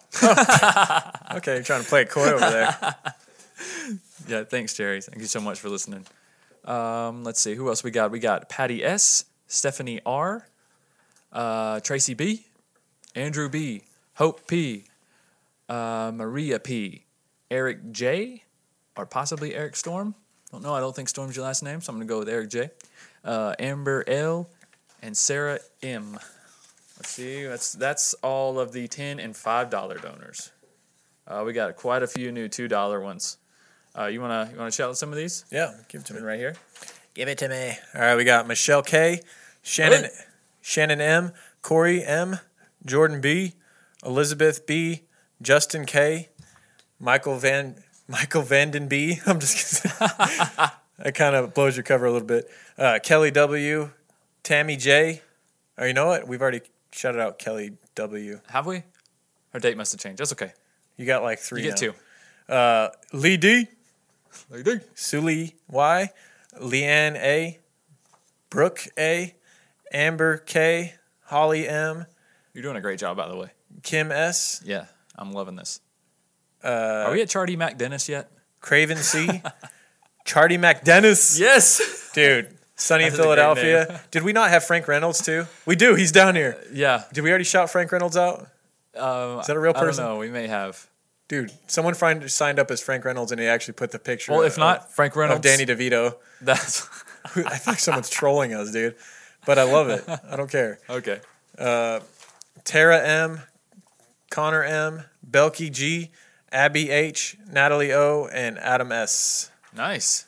Thank you all. I'm sorry if that got like just Well, it was clunky as redundant hell. I after mean- a while.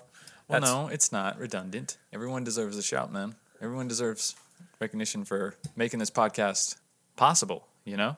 Yeah, and, uh, but I think we should start reading their whole names because it's not like somebody's gonna hear this patron episode and then like steal your identity because they were your last name. Okay, y'all rein in, rein in on that shit. Yeah, I mean, if you guys are cool with it, and i- if you become a new patron, you want to shoot us a message and say, "Hey, you can read my whole name. That's cool." I guess there's probably some people that wouldn't be a big fan of you saying their whole name.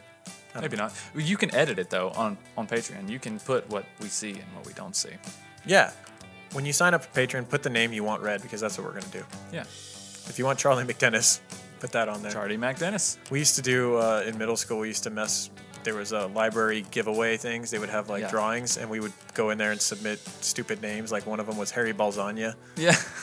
and they actually read it like over the intercom, and it was like the greatest day of my life. Harry Balzonia. I had, a, had a buddy I worked with back home used to do that in restaurants, like fast food places. They'd ask for a name and he'd give like a famous musician. He'd be like, Yeah, I thought Mick Jagger. Yeah, And then they'd be like, Mick Jagger, number 49. everybody's looking around. yeah. What? I was like, What? He's like, uh, Yeah, it's uh, He actually was on the waiting it's, uh, list. Steven Tyler. Yeah, Steven Tyler. Yeah, So that was fun. Frank Reynolds. Yes. Table for three. April 4th. Thank you guys for tuning in. We're, we've obviously ran out of steam, so we will see you guys next week for a normal episode. Um, keep creeping. Keep creeping.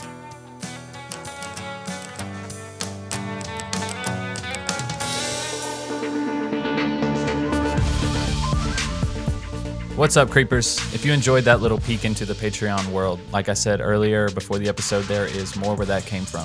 Patreon.com slash true crime guys, and we are putting up new premium episodes every month. Two bucks a month will get you access to those episodes. Plus, um, Higher Thoughts, which is an episode that I do on a weekly basis. I release it somewhere around Saturday and Sunday. Um, usually 20 to 30 minutes. I just come on there, I answer listener questions, or just talk about whatever comes to mind. Um, it's a good time. But you guys can find us on social media um, True Crime Guys on Twitter, True Crime Guys at True Crime Guys on Instagram, uh, True Crime Guys on Facebook. You can message us on there if you have any comments about the show, questions, whatever. Um, and like we said, truecrimeguys.com. Everything is on there. If you want to buy some stickers, donate for some stickers, you can do that. Or truecrimes.com, truecrimeguys.com. Click the sticker link, and uh, we'll get some out to you. You know, make sure that we have your address if it doesn't come through with PayPal and all that shit. And uh, real quick, we got to uh, give a little shout to our our girl Wendy at Oh My Gaia. If you don't know what Oh My Gaia is, Oh My Gaia is an innovative and all natural deodorant, fragrance, and beard oil company specializing in paraben and aluminum free products. Their innovative line of deodorants inhibit the growth of odor causing bacteria while maintaining effectiveness. At Oh My Gaia, they use only all natural paraben and aluminum free organic ingredients. Guys, there's tons of scents to choose from vanilla, cherry almond, sandalwood, lavender, lemongrass, Egyptian musk, coconut, dreamsicle, leather, lumberjack, honeysuckle, fireside. There is something for you, I promise. Stop putting aluminum in your armpits and you can smell better and feel better about it as well. And almost forgot, most importantly, we have our own scent, True Crime Pine. True Crime Pine. It has our old school logo on it with the head sh- with the mug shots. Um, and if you use the code CREEPER, C R E E P E R, you can get 15% off at shop underscore oh my Gaia on Instagram or ohmygaia.com. O H M Y G A I A.com. Try it, guys. You won't regret it. Also, want to give my uh, wife's store a shout. Mojave High Creations on Instagram. Mojave High Creations. If you can't find it for whatever reason, hit us up on True Crime Guys on Instagram. I'll send you a link personally. She makes custom handmade clothing um, that is crocheted, to- uh, women's tops, uh, beanies, bottoms, scarves, gloves. If you want something custom, something that's made where someone actually cared about how the product came out and actually took some some time and is made it out of, you know, biodegradable products as well. This is like you know, anybody can get brands nowadays. Everybody's putting out brands and the brands are just getting cheaper and cheaper and cheaper and tanking. Eventually, I feel that we're going to get back to buying things from each other. There's going to be people creating things, people trading goods, and people making a way that way in their life and taking their lives back through businesses like this. But if you would, give her a, give her a follow on Instagram at Mojave High Creations, or you can check out her Etsy page at uh, etsy.com slash Mojave High Creations on there, guys. And if you use, you can use code Creeper on there as well uh, for 15% off if you guys uh, make a purchase on there. And uh, if you have any kind of comments or, you know, maybe you want you see something that you like but you like it in a different color, hey, hit her up. All right, she's sweet, I promise. All right, guys, that's it. As always, thank you for listening. If this is your first episode of True Crime Guys, this is not a typical episode. Usually, it's uh, myself and Lauren the entire time, and um, you know we release on a weekly basis. We take one week a month, and we release a Patreon episode and then another week a month we will be releasing one of these old patreon episodes and you get two new free episodes a month if you're new all right so that's how we do it welcome to the family keep creeping guys and we'll see y'all next time True crime guys, in the desert we like a mirage. It's okay if you clicked on us cause you thought we was True Crime Garage. Now we ain't mad at you. Sit down, let us talk at you.